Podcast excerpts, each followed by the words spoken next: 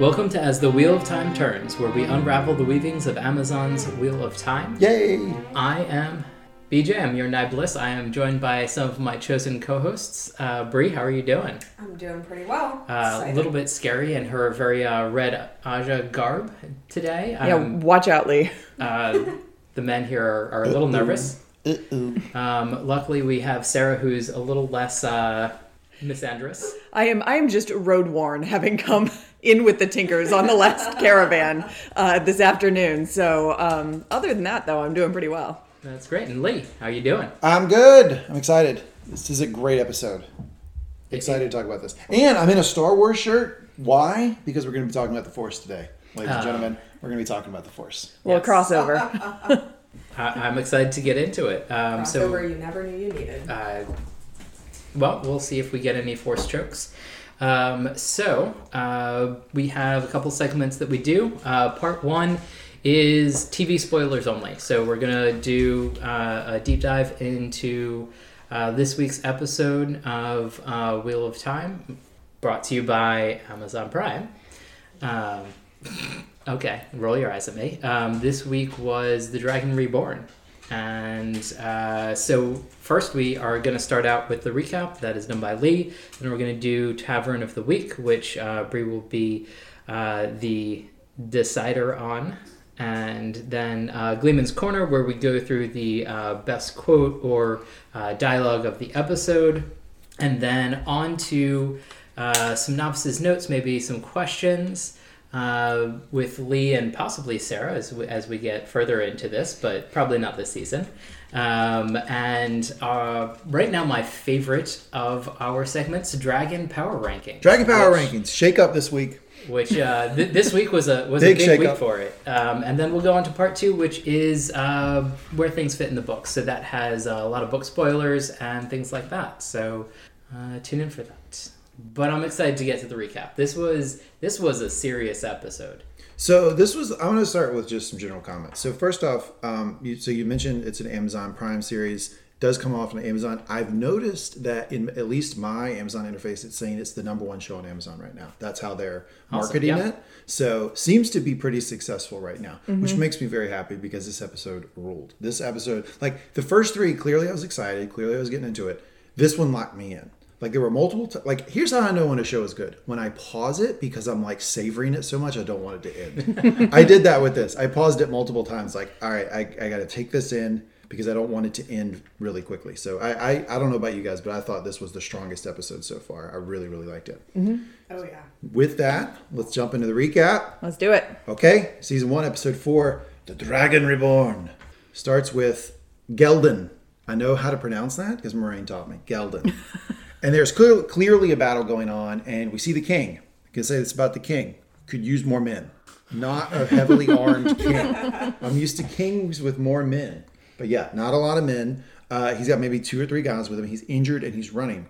His guards stop and turn around, and we see the guy who, in the last episode, right at the smash cut into the last episode, the other Aes Sedai had caught this guy, and Yep. They said he was going around proclaiming himself to be the Dragon Reborn.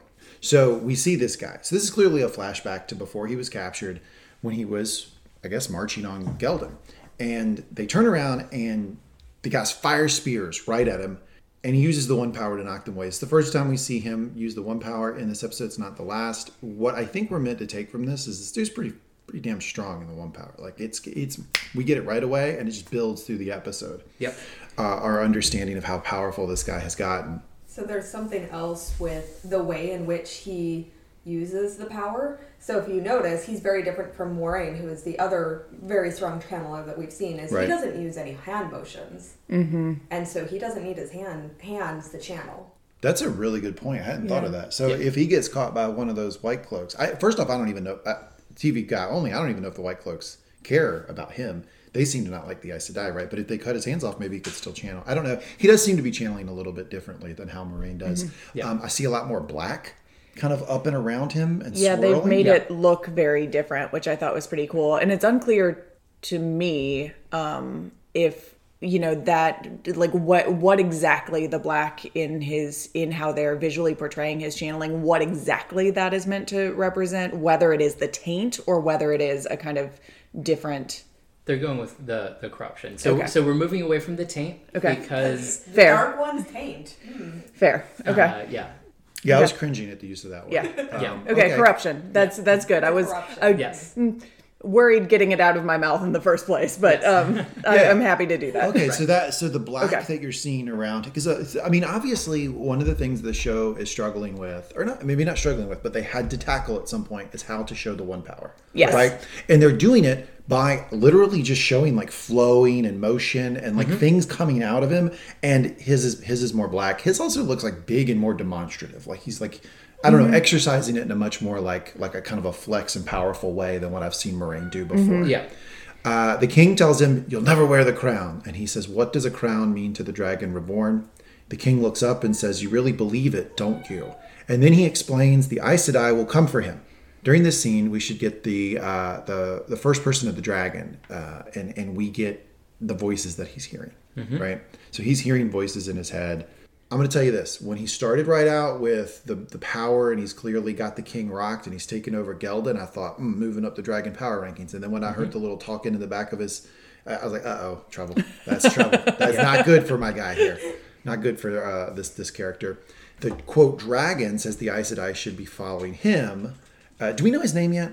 Do we know this guy's names yet? I don't think know if so. I mean, been if you if you pause it, like you have the X-ray that tells you who it is, but um, I think the only way that we even sort of know it is that we did get a reference at some point in the first three episodes to Exactly. Logain is gathering power. in Logain. Ghealdan, yeah. Yes. So Okay. we, like we have heard the name. Because in my notes I've got not a quote dragon because I didn't have his name Yeah. at this point. I think we can use Right. his name at this point. Okay, Yeah. Logan, uh, Logain. Uh, to, so the- Logain tells the king the Aes Sedai should be following him, not fighting him. Quote, but they are afraid. Afraid the dragon will break the world again, throw you back thousands of years, just like the last one did. Beat, beat. They forgot the dragon is just as likely to save the world as to break it. So this guy clearly has a, uh messiah sort of complex. He thinks he's he's here to save everybody. They did make him look like like renditions of Jesus. Like they did make him Yeah. look Jesus-y. Really Yeah. gives that Jesus-y? Yeah. Um, and he also sort of has a really calm demeanor Yes. as he's walking through death and destruction. And he's just like, "No, I'm chill. Like nothing's Fairly gonna sure I would to me." too. Yeah. he was looking. Yeah, And like spoiler, we get that he continues on that throughout the rest of the episode. Like Yeah. that Yeah. is just Very his chill. deal, right? Yes. yeah. So Um, I go did have a question for you. So you said you think he is mad, but we we saw a representation of what a man channeling who is mad, what the madness looks like, right? With the other like physical representation of the man. So I think it's really interesting to think if this is madness, it's looking a lot more ephemeral, ephemeral and like made of the one power than the the first guy was. Yeah, I mean, I think that they're going for what they're trying to do is make you confused about if this guy's really mad or not. Yeah. Like because it looks different than than the last time we saw, and like he also is talking back and like fighting back against them in a way, which I thought is kind of interesting. So the dragon is hearing a name called Alusha. Um, I got that from the subtitle. Yeah. Alusha, and she's telling him that he doesn't need to convince the king of anything. "Quote: He's beneath you. Kill him." He speaks back. You would like that. So apparently he has this back and forth with this this voice that he's hearing. King says, "You've gone mad already." So there you go. Like I mean, I think kind of in that vein of like, well, when men use the one power, eventually they get corrupted. Eventually they go mad, and he tries to stab him. Then Logain uses the one power to stop the king, hold his hand, drops the dagger, puts him to one knee, and then he hears, "He'll betray you just like your parents." So Logain got a little bit of needing a little bit of time on the couch with mm-hmm. a, a therapist as well, just like your sister. None of them understand who you are, what you're going to be. Uh, the grip around the king loosens, and his wounds heal. And then we hear Logain say, There's a place for anyone by my side, even my enemy. The last dragon, even my enemies. The last dragon broke the world, but I plan to bind it. So, shout out to this guy. Didn't listen to whatever these voices are. You, I, I think they're voices in his head, but I don't think it's meant to be particularly clear at this point in the episode. Uh, but uh, he does push back on that, and he saves the king. And he even hands the king back his dagger, arms him again. Yep. So can I ask a question? Did you all read when in that in that moment when Logain is using the one power to turn the dagger away from him? Am I the only one who thought that there was a split second where he was turning it back onto Oh, the oh, king? yeah. That it was not just "Hey, drop this, get it away from me," Yeah. but that it was going back towards him at one point. Okay. Th- There was a decision made. Yeah, That, that okay. there- you know, no, I'm not going to kill him. Yeah, definitely. Yeah. Uh, yeah. So the other thing that I want to uh, mention, and I don't know if you caught, but uh, Bre mentioned the sort of ephemeral nature of the corruption that we saw. So the two heads on either shoulder of Yes. his, um, sort of like the two devils rather than you know a devil and an angel. Yeah, he Uh, both saying, here. yeah, Yeah. Yeah. Yeah, the angel actually seems to only be coming from within himself, Yeah. which is interesting. Which I think also it's very cool. I think they make Logain a t- character that you're like he must he must have something good in him. Yes. Right? Oh, for Like, sure he does. Absolutely. there. Absolutely. It's a very strong character. Yeah, I mean, he pushes back not just on the voices, not just on the two things or whatever he, he has in him, but also like they're they're drawing on his past pain Yeah. in, in in pushing him to commit like murder on the king, and he still doesn't do it. So there is something obviously good in him. This is the point where I texted the three of you, shake up in the Dragon Power rankings. I thought we really might. I thought we really might have to to change up He's the Dragon followers. rankings. Here, uh, we cut to the credits. So this is four minutes and twenty seconds of the opening scene before we get the the uh, credits and the, the opening sequence. That's long for a show like this, four Yeah. minutes and twenty seconds. But I will say it was a very good cold opening scene. It really set the tone because I th- I kind of thought this dragon, this guy that they caught in the last episode would be sort of a tangential character. No idea that we would get like basically an episode just about his arc, and that's Yeah. that's uh, clearly what they're establishing. Yeah. I think it's interesting, I, and we'll see if they change this up, but they're doing longer cold opens for this. And I've liked it so far, uh, for the most part, e- except for episode one, um, which has reasons that it might have been rough like that. But I'm sort of curious if they'll continue or, you know, maybe slim it down a little bit as they move on. I think the other thing that's nice about this opening too is it gives you even more sense of what the world is. Like we get a city now that or a castle that is not dead like Shadar Logoth, but is an active big city. Yeah, we haven't really seen that yet, which is, um, and I'm excited to get more of that too as we go as we go through the series.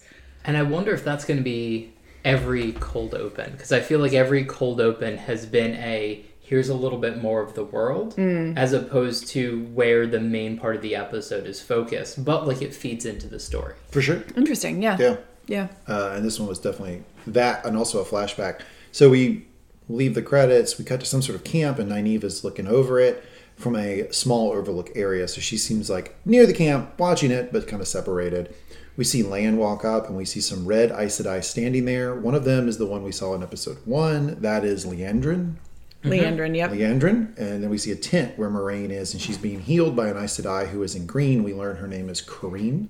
Kerene? Is that Karini, Karini? Uh, and she heals Moiraine, but she does it like in the way that like I finish like a 25 minute hard workout, like that sort of like, ugh, like that Yeah. wasn't. That She's was, had a that was a little hard, but I I could keep going. But like Right. I felt that, Yeah. you know. And Moiraine is pretty confused about this. Did you notice quickly here that she still had a scar? Moiraine, Yes. Yeah. yeah. Okay. Um, and so previously, uh, most of the times when we've had healing, there hasn't been a scar. Okay. Um, is there a, anything we should?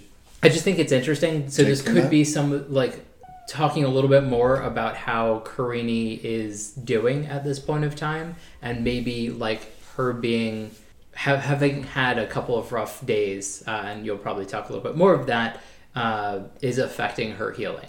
Um, because Hmm. it's probably not the poison because Tam had the, a similar uh, poison issue from the the Trolloc blade, and that was what looked like completely healed. I was just wondering if it was possibly because the Trolloc poison has been in her for so much longer Also than it had in. Tam. Yeah, like, I yeah. think that's. I feel like, but I, I do feel like we're not meant to know Mm-hmm. um, kind of what's going on with that yet.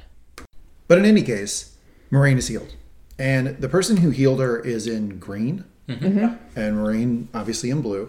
And Moiraine's like kind of looks at her like, "Hey, what? Uh, you've held back armies. Healing one wound shouldn't have strained you." And Karini's like, "It hasn't." he has. So Moiraine says she wants to meet the false dragon. Cut to them walking there, and Creany is explaining that he may be false, but he has thousands following him. She then explains that only Liandrin, uh, Elena, and I are strong enough to shield him from using the one power. Even then, we have to work in pairs. So apparently, they're using their abilities to shield him from using the one power. That's kind of how they're keeping him there as a prisoner, I guess. And motherfucker, strong. He's real strong. Yeah. Uh, more strong than they were anticipating. It seems. It Yes. seems like they're a little blown back by his power at Yeah. this point. And it's Um, unclear if they didn't expect him to be, be that strong or if they've lost some Aes Sedai along the way. Hmm. You know, like we run into the White Cloaks. Obviously, the White Cloaks are preying on any Aes Sedai they find, Mm-hmm. but would not take on this kind of size of group. Um, or if they lost some like during the capture or something. Because like four, well, three strong Aes Sedai for Logain is, is clearly not enough. Even though I have they have you know like seven full sisters, but I'm sure they've really lost some folks. Yeah, Yeah, but it it does seem like there's a bit of like talk and shop going on here with Moiraine. Like, hey, just be prepared. Mm-hmm. I think he's false too. I'm with you. Still with you, Moiraine. But But watch out, he packs a punch. And it's, you know, it could be a problem. Moiraine walks into the cave where Liandrin and Elaine are sitting in a chair. I love this, like how they've staged this whole thing. Because Logain is in this, like, weird looking cage. It looks like they built it just for him. Yeah. It's like, got him, he's, he looks like he's in a meditative position, but what we learn later is that he's kind of locked into it, mm-hmm. or at least we think he's locked into it.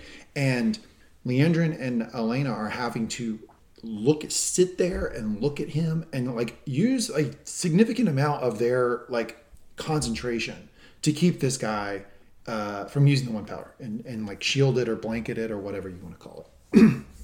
Moiraine asks if she can, uh, if he can hear, and Elena says, uh, makes a joke, says hello to you two, and Liandrin says they plugged his ears with weaves of air, so I guess he, they're thinking he can't hear at this point. We'll we'll talk about that later if, if we think he can or not. Moiraine says she heard he conquered half of Ghealdan and had the king himself at his back. Moiraine, how did you get to him? Liandrin, a plan after your own heart. We crept into his camp and shielded him as he slept. Uh, a little army. Uh, uh, uh, she then she says half his army ran home to their mothers after that. So I think we're. I think Liandrin was making a joke there, right? But we also learn a little bit about what she thinks about Moiraine. A plan after Yeah. your own heart. We went in there and we just shielded him, as opposed to maybe what Liandrin wanted to do, which is came in there, kicked the shit out of him, took all the force power out of him, and sent him home to his mom scared. Like that's kind of seemingly what Liandrin wants to do in every situation. And probably head on too, not in the dark of night. Yeah, absolutely. So then we have uh, what happened after this. Moiraine says, uh, "Let's hope so." Talking about the army, let's hope they ran home to their mothers. Moiraine kind of what we get in this episode. She's a critical thinker. Finger on the pulse. Yeah, she's a critical thinker. She's like, well, you, you say that they went home, but do you know we don't have a lot of evidence to that, et cetera, et cetera. Moiraine then asks about the madness, how far he is. Liandrin says he's the same as any man who can channel, worse even. So they clearly think that he, you know, is going mad a bit. He proclaimed himself the dragon and tried to march in the tower, and we don't need a trial to met out the proper punishment. So So I would say She's here- spicy. Yeah, she's spicy, but I think the worst even isn't talking about the madness. It's talking about not only he is he a man who can channel, which is bad enough. He also pl- proclaimed himself the dragon reborn, rather than his madness is worse than other times that we've seen. Yeah, he's just, he's the same as any man who can channel. Worse even because he's proclaimed himself the Right, dragon. exactly, Reborn. That's yeah. your read on it. Um, okay, fair enough. Uh, either way, I mean, I, I think that she's of all. We have this sort of spectrum, right? We have Moiraine, who's like, well, maybe we should talk to him. We have Elena, who's like, maybe we should just put him in a cage and wait until we get back to Tower. Yeah. So C can deal with him. And then we have Liandrin, who's like, we should kill this motherfucker right now. Yeah, Like that's kind of the, the spectrum that we're dealing with here. So I suppose uh, Karenin then says that Amyrlin seat commanded them to bring him to the tower for trial. So I suppose that Amyrlin seat is some sort of governing Yes. body of the Aes Sedai. We find out later maybe it's a single person, is what it seems single like. person. Yeah. Uh, who maybe is like the Aes Sedai, like governor or something, leader, whatever. Yeah, the head of the group. Sure. Um, she will decide what he deserves. So she, single, Mm-hmm. Amyrlin seat, single. What he deserves, not us. Moiraine then looks back and sees Karini starting to release some of her hold on him. Not quite sure what she was doing here, but Moiraine says She's regained enough power and she can share the burden. Liandrin, quote, That's Moiraine for you, selfless to a fault. Uh, Carini says they can't afford any gaps in the shield. Boy, do we learn that to be true later. Holy moly. Understatement of the episode. So Liandrin will wait to drop her shield until Moiraine's in place. Then we see Moiraine create the shield. Pretty baller stuff that she's doing with the hand. But she but to your point, BJ, it's very hand centric. Seems to every time she uses the one power, it seems to be flowing or working somehow through her hands. But she does. Moiraine puts the shield on him, and then we see Liandrin sort of ugh, like it, her body just drops like 33%, right? Yeah. And then you see a little bit of the shield kind of come off of uh, Logain, and it looks like they've done the transfer. Anything we want to talk about in this scene? Um, so I think what was happening is uh, Karina was uh, scheduled to go on and take over from Leandra, and so she was starting to do that. And Moiraine stepped in and was like, "Hey, like I see that you've been, you're a little tired.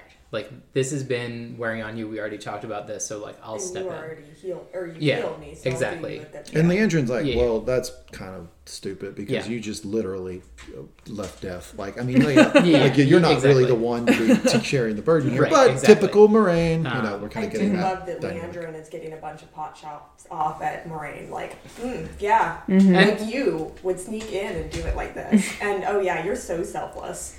Like she really. but also interesting and, and this is sort of what's sort of prototypical of Aes Sedai is they should be very sort of even keeled and Moiraine's just like I'm not I'm not even gonna play with this like I, I just don't care about you enough. Um, and so the, the one thing that, that I will say um, is Alana like the entire time has this like little smile on her face and and it, it, it's a very funny like through line of her personality that I think sort of we get throughout this episode I will have more to say on that later. Absolutely. But one thing I do want to point out is that when Moiraine puts the shield on, it looks like she's like flinching. Like she's like like there's like some real work that she's doing here. Yeah. And Liandrin goes, "Do you feel it now?" That's all. It reminds her that's only half his power. What you're dealing with right there. Yeah, it's interesting because like as much as she was told about what his power actually is, it just didn't sing like it, she couldn't internalize it because like they've never really dealt with this before either. Yeah, it's uh, it, it's clear that Moiraine is is a little. T- I mean, that's that's all we're building to, right? In the first like maybe third of this episode with these scenes, is a lot of the Aes Sedai just sort of like astonished at how strong this guy is. They can hold him, at least they think they can, but they're surprised. And so the other thing I will say is that we also get the tidbit that Moiraine's never done this before. She's Yeah. done a lot of other things in the world, presumably, but she hasn't been part of a group that takes in a man that can channel, that is shielded a man. So there are things that that she's not aware of in the world and hasn't doesn't really know about. Absolutely, yeah, and and you're getting uh, one thing I really like about this episode. I'll talk about it through through the episode is you get the dynamics of the Aes Sedai. So this is something in my, my theory section last week. I think I've nailed. Gonna give myself a little credit. Yep. High five myself. uh, that we get the dynamics of the Aes Sedai right, and that there's some politics involved with it, and they they don't Yeah. they're not all like monolithic. Yeah. and we start to get so my favorite character can shout out. Give me a T-shirt already on the hill, Moiraine. We get to see how people feel about her and uh, we're getting a lot of that little like little tidbits of how they they feel about Moiraine. And what I've I've taken from from at least what we get so far and what we get later in the episode is she's not necessarily. I mean. She's an insider, I guess, but not like an insider's insider. Like they they do talk about her like ah typical Moiraine, sort of out doing her own thing. Um, so you know something to keep in mind. And then we cut to Stefan, new character, also a warder. Stepin. He and Lan are training and catching up, doing a little gossiping. Lan asks about the Amyrlin seat. Stefan, still seated. Not any fonder of Moiraine, though. Not any fonder of Moiraine, though. I heard her threaten to fetch you two home personally. So, again, that's just what I was talking about is right there, Stefan, in his just little gossip with Lan, discloses to the audience that Moiraine might even be on the outs with the Amyrlin seat. Yeah. So I, I don't think she's like an outsider to the Aes Sedai. She's clearly an Aes Sedai, but Right. some problems there with the internal politics. There's a lot going on. Absolutely. Notice that Lan is wielding a sword, and he actually has. I think he maybe has two swords on. Just on one. Yep. Uh, I thought he had two. He has one on his back. Okay. He did. He doesn't have a, a second sword or a dagger or anything. Hmm. Okay. All right. Well, maybe I'm wrong about that. But Stefan's wielding two battle axes, uh, which is pretty badass. I guess maybe warders have Whatever weapon weapons they like, that yeah. they like. Exactly. Stepin said he doesn't understand Lan's choice of traveling companion companion, and Lan says she's not a companion, barely company, which I find really funny. Yeah, Um, in, in referencing, they're, so they're looking at Nynaeve when when this goes down. So Yes. it's referencing Nynaeve like staring down at everybody else. Probably stubborn as a mule too. Nailed it. Stepin got that one right.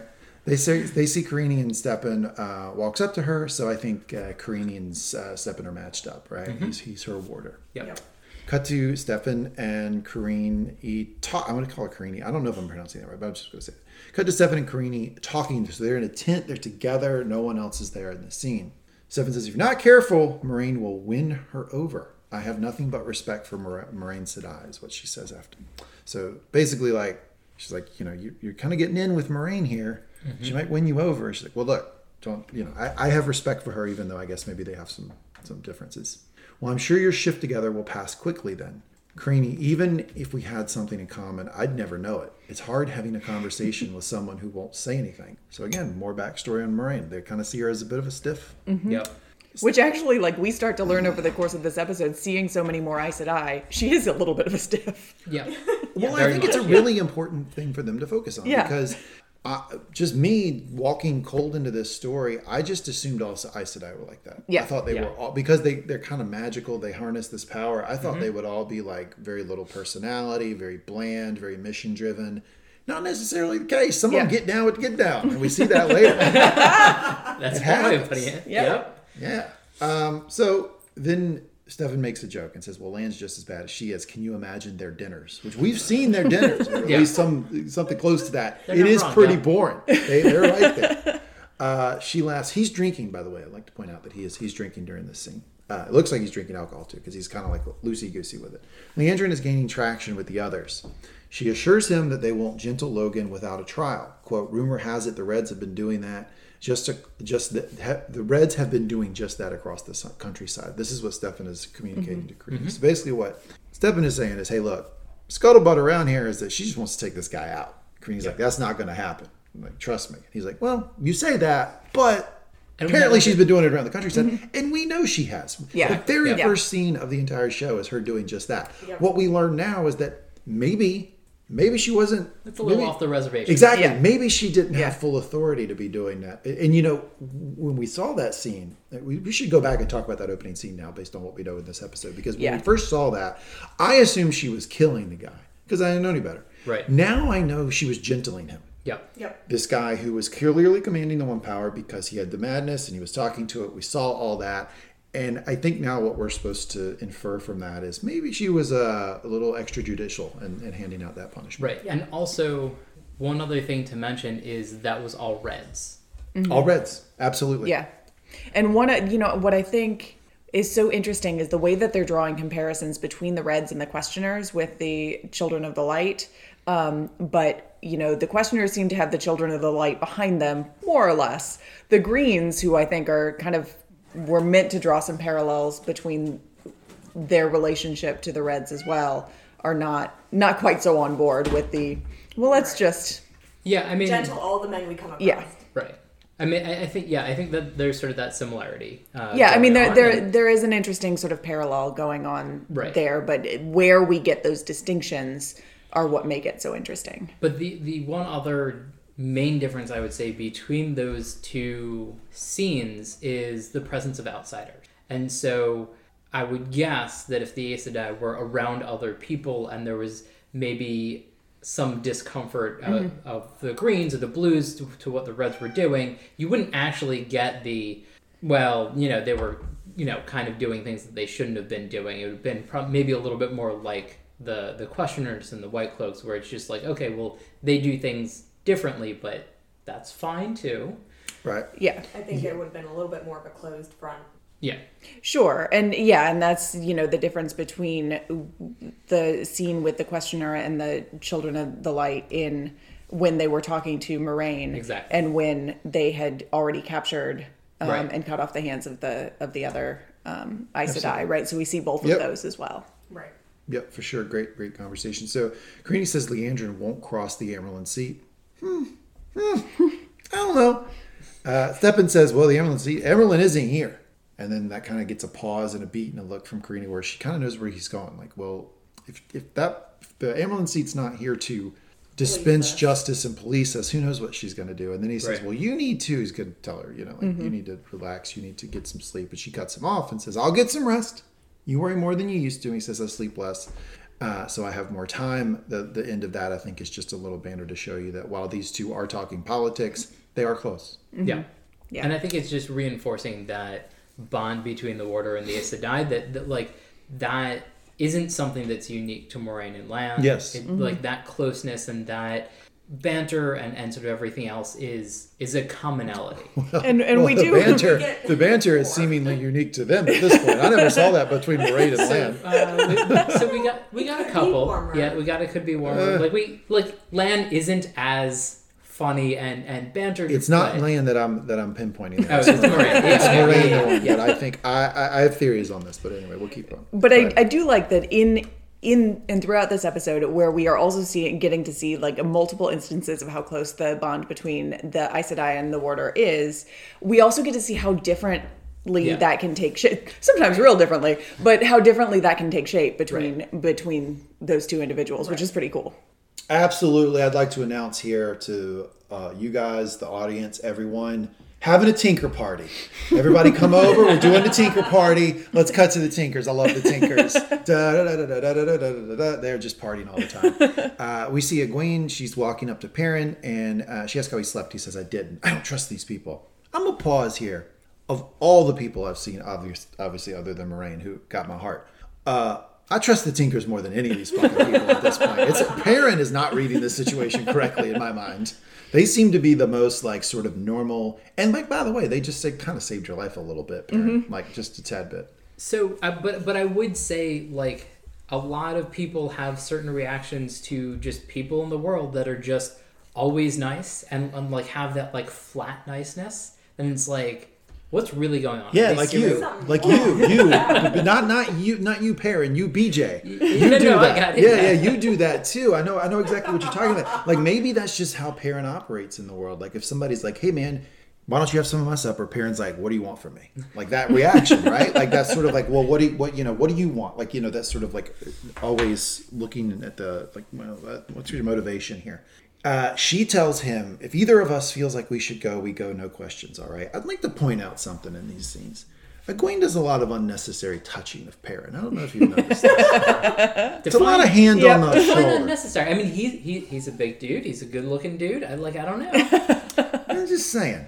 Uh, extracurricular touching of Baron we might say And then we enter contestant number three in the Egwene sweepstakes, and that is my man Aram comes up and uh, tells them that if uh, it, that we're going west, and if you, you can join us if you like to, um, as long as you can stand us. Which you know he's always self-effacing. This guy Aram, he seems to understand that the Tinkers have their quirks, and he's fully aware of them, and he's willing to talk about them openly.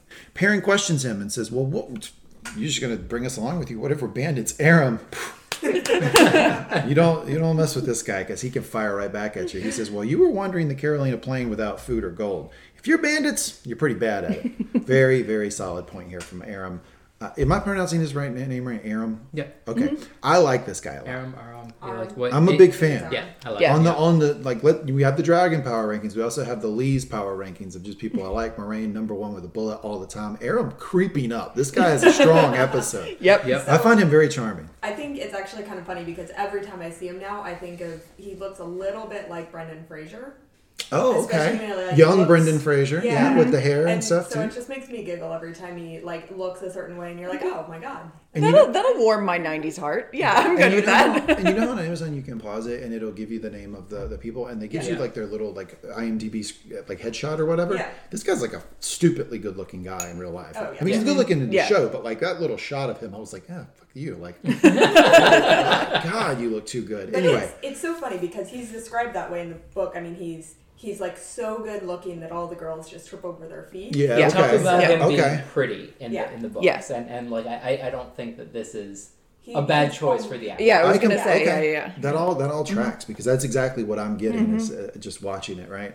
He says it's not often villagers come down from the mountains of mist. at Queen, uh, yep, yep, yep. Uh, actually, we're from Whitebridge, Whitebridge, and he goes, "Is that so?" uh, Elia, Elia, Ela, Ela, Isla. Isla, Ela.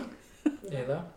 I don't know. Wow. Yeah, I would like to just pause here for a second and say one of the things everyone in the world who has read the books was so excited about in getting the TV show was learning how to pronounce the names or at least have a standardized version of how to pronounce the names has not happened yet. Not Will not of them. happen by the end of this season. Not not every name, that's for sure. I mean, I only know this lady's name because of the subtitles. But Yeah. it's, uh, let's just do let's just do Illa right now, okay? Okay. Illa. Sure. Uh, until they tell me different, I'm going with Illa. Uh, anyway, this is this is Aram's grandmother. This is what we're Yep. Doing. I will say this with the casting. That's his grandmother. Years have been kind to her. She looks very young to be a grandmother. she looks very good. This Or actress. she started quite early. um, I believe. Uh, she makes some noise, and off the Tinkers go, and we get a great drone shot of their caravan. It's not huge, but it's not small either. We probably get five or six wagons here. Maybe i I'm going to estimate 75 to 100 people. pretty, about right. pretty, pretty cool shot that they, they gave us there. I mean, that's something that that starts to separate the show from other shows, right? They don't have to pull back and do the drone shot and have the 75 other extras that all Right. costumed and near wagons. They don't have to do that shot. It was only one time they gave it Mm-hmm. to us, but they did it to give us the scale and they spent the money to do it and I really liked it. So I think this is the second drone shot that we had in the episode, and I really like the first one too because that was in Ghealdan in the castle, Yes. following the guys, and that was another thing where they had the whole castle. It wasn't just a little hallway. It wasn't just little bits. It was there was a castle there, and you got to see it. It looked a I lot think like it's a where real they castle. Yeah, it's a Spanish castle. it looked a lot like where they shot some of the King's Landing scenes. I don't know if it was the same or not, but it probably No, no. if, if it wasn't the same exact thing, it was probably similar in that it was an existing castle that they Yes. leveraged for the Yes, scene, right? yeah, they did. Absolutely. Cut to Rand, Matt, and my homie, the Gleeman, Tom Merrilin, my homie. He's also very high in the lead power rankings. Matt's having trouble with his horse. Rand asks Matt why they are uh, keeping the Gleeman around because Gleeman's not here uh, right now. Tom's not around. He mentions, uh, well, first time he met him, uh, first time he met you, Matt, he, he stole your money. Matt fires right back. We sorted that out. We worked, we worked that out. Just a couple of guys figuring that situation out. Matt then points out that Tom saved their life. Rand, did he? Uh, Dana said there were dark friends everywhere, that if fate was coming for us, what if he killed her to make us trust him? Matt pauses, beats, no real comeback. That would be smart. Maybe there's some hope for you after all. So like that's pretty critical. Like I'm not I'm not sure Matt believes that. I think Matt is impressed that Rand is spinning out all of these different hypotheticals. Yeah. And Yeah. strategically Yeah. thinking. I think that's his Oh, that's interesting. That was all of your reads on that situation because I thought he was making fun of making fun of Rand in that moment, saying that like, yeah, that was a pretty good thing for Tom to have done to get our trust. Oh. Yeah, but uh, no, he was saying uh, there are dark friends everywhere that a fade was coming for. Dana said there are dark friends everywhere. Mm-hmm. What if he killed her to make us try? I think he's saying, what if Tom's a dark friend? Yeah. Okay, because Yeah. I read it as like, what if he killed her because she was a dark friend to gain our trust? And then Matt is saying, well, yeah, that was a pretty smart way to go about it, Oh, right? Yeah. No. I, I do think it's so, supposed to be Matt being like, huh. Okay. Yeah. Yeah, he I may, mean, maybe okay, he could be that a work. maybe he could be a dark friend. I'm not sure he believes it, but I think he's like, hey, Rand, Okay. you're really you're really doing some thinking here. Yeah, I just And had a I- totally different read on that and I think encounter. that, yeah, and I think that Matt. I think what we're what we take away from these scenes is that Matt loves Rand. Rand loves Matt, and I'm not sure Matt has always respected Rand's intellect. Right? Yeah. Yeah. I think he th- he thinks he's like he's a nice guy, but maybe not the brightest. Uh, is that that kind of what we Yeah. get here? Um, then we have uh, Matt mentions that Dana said that one of the five of them are the dragon. He questions five. They start counting them off: Rand, Perrin, Egwene, him, Matt. Who else? Smash cut to Logain. So obviously, I think we're meant to believe that Dana had heard of Logain and heard that there was this guy taking over castles Yeah. with an Yeah. army and everything. And That maybe make he's one. sense, It's one of you four, or it's this other dude who has half the country. One of the two of you. So was the smash cut a little pushy for you, or did you like it? So it, it's fine. Okay. It's fine. I mean, I think that they're they're doing a lot of stuff on the nose right now. Yeah. That's cool for early on in the in the season. We're It's episode cool. four, yeah. Exactly. But you're eventually going to have to be a little more subtle with the stuff like that. But right now, I think it's it, they want to They're make sure. leading us like bulls to the market. Yeah, I mean, I think they just want to make sure people, the casuals, are following. And, and Yeah. if you follow any of our Mangum Talks podcast, you know that like I always rep for the casual, and you know it is. It's not going to be easy. Like I follow this super closely because Mm-hmm. I now really love it. I really do love the show, but I also like really like doing the podcast with you guys. I want to be prepared for it. I think a casual that would be really helpful for them. Mm-hmm. So- Yeah, I, I, and I think that that's a really nice thing that they're doing. That if you're it's a good question. If you're paying a lot of attention and like you're really into it, it's a very different story than like if you're playing on your phone and like doing other things and pausing and going back. This hammers home that like you're this dude like fits a lot of what you expect from the dragon, what we know so far. Can I just do a life lessons, Willie? I'm gonna do a life lessons, Willie, real quick. I'm not gonna tell you people what to do, okay, listeners. Watch the show however you want to watch the show. I know you're not gonna listen to me really, but I would. I'm gonna say this: the show deserves you to put your phone down. Like it is that good of a show. It, it it is worthy of. Not every show is, but this show is worthy of putting the phone down, putting other things down, and really watching it because it's that good. I think. Anyway, that's my life lessons with Lee. Cut to Logain, who's still sitting in the cage with the one power shield on, the one power blanket, whatever you call it. Uh, Moiraine is sitting there watching him. Still looks like she's straining, like she's just kind of like flinching. Um, Elena tells her she, you'll get used to it. Moiraine seems astonished. Quote, he looks like he's just sitting there. I mean, I always knew some women couldn't see men men's weaves, but the experience itself, dot, dot, dot. BJ, you want to translate what she's talking about there? Yeah, so they're they're filling out a little bit more of this world that uh, women can't see men channeling, and so basically, you know, her expectation is when other women channel, like she can see that, but here she just feels like the result of it. So basically, this is a completely invisible like struggle between them. And this is true to the the books in that one of the few ways, or maybe the only way that I can think of off the top of my head, to measure the other sex's ability in the power is when they're shield shielded and to be able to feel them as they push against that shield. Yeah. So, and and I think they use the metaphor, or Elena uses the metaphor. It's like holding a cat in in water, and then Yeah. holding a cat in the bath, right? Um, one thing I so I'm to go ahead and, and make So the just uh, a quick yeah, thing, uh, it's Yep. Alanna. Alanna, Yeah, and we'll get that. Alanna instead Yeah. of Elena. Yeah. Okay, Alanna. Um, uh, yeah, the, the pronunciation thing. Uh, uh, the, It's it's not- super funny because like everybody has that problem from the books and and and as you were saying Sarah like we're not getting improvements we do get a nod to that later on which I do appreciate I think it's just frustrating. They don't. They don't. They could use the names more in the scenes to reinforce the mm-hmm. pronunciation. Mm-hmm. Yeah. Basically, I have this character. uh, Maybe her name gets used like once. I don't Right. know. But Yeah. It's not very often, and then you try to figure it out, and it's not. And as it's we not talked easy. about in a previous pod too, like we have these actors pronouncing the names differently when they say them too. Like individual actors saying them differently as Right. well, which and it's different from the audiobook so even people that might have had something and it's also somewhat different because Robert Jordan knew that he was off the deep end with his character pronunciations and gave a glossary so you could actually do that which pretty much every reader that I know was just like yeah I don't care about the glossary I'm just going to completely ignore it but yeah it's just a problem world yeah Alanna. I'll try. Um, so one thing. So I'm going to go ahead and make the the sort of comparison here to the One Power and the, the Force in Star Wars. yeah um, because like Star Wars, like one of the the more fun things to do in the the earlier movies, and he, uh, it's coming up some now in, in some of the legacy stuff that they're doing. But like in the early, it's like trying to figure out who's more powerful than who. Like okay. You have the rank of Jedi Knight, you have the rank of Jedi Master, and within the Jedi Masters, you have like sort of the, the head of the whole Jedi Council, which is Yoda, and maybe Yoda is the most powerful. I'm I grew up in Star Wars. I, I lived in Star Wars for like 20 years, so I'm doing that math here. Now, you guys tell me if this is stupid to do, but I'm constantly trying to figure out, like, in these scenes, okay, is Moiraine more powerful than Alanna? Is Alanna more powerful than Logain? Like, I'm trying to do this sort of mental math of who, who who's more powerful. I think you're absolutely supposed to. okay. Yeah. I, I think not only are you supposed to, but keep that in your in in mind when they're interacting with each other.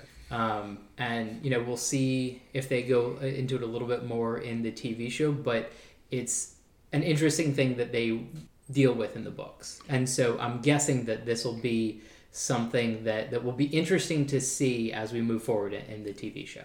Can I throw in a question here? I know Yeah. it's not our designated time for questions, um, but I'm and I had never thought about this before. But so we have like, and now I'm using Harry Potter language. So we've got like Star Wars in here, but we have like fully qualified Aes Sedai here, right? Who are who are particular full sisters, yeah. full sisters. Thank you.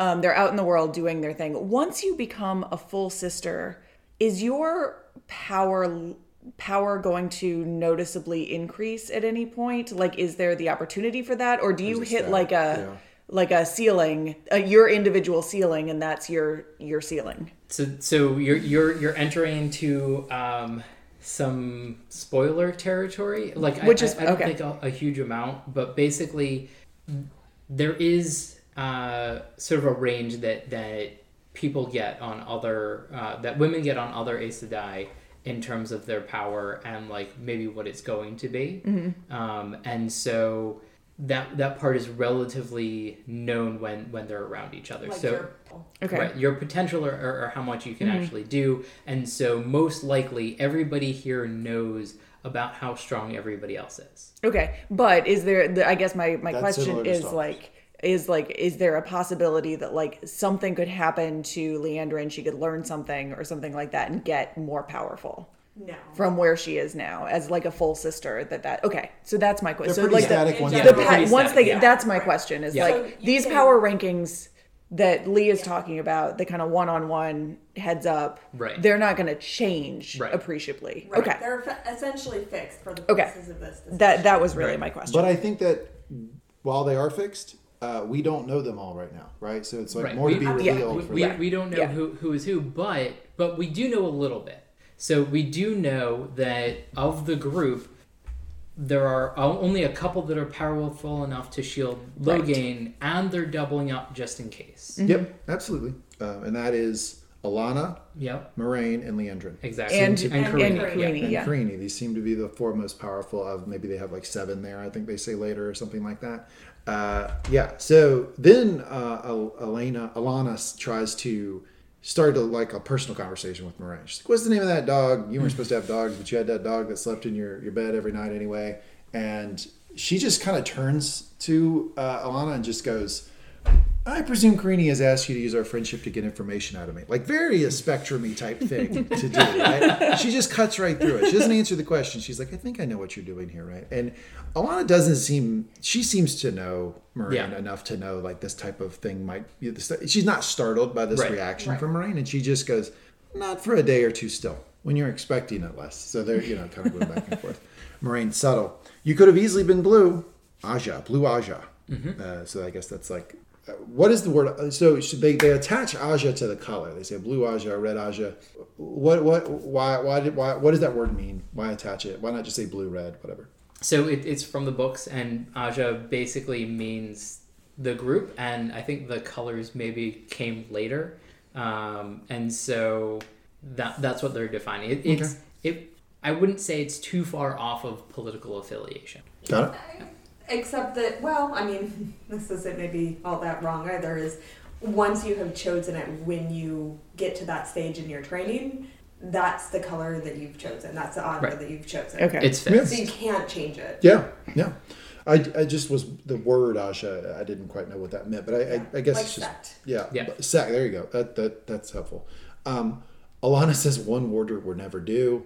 I was like, I was watching this. I was like, is that a sex thing? I learned later it's very much a sex thing. but I didn't know. Like I was like, what, what is she talking about here? I mean, we do get a little bit later. Um, No, we get it.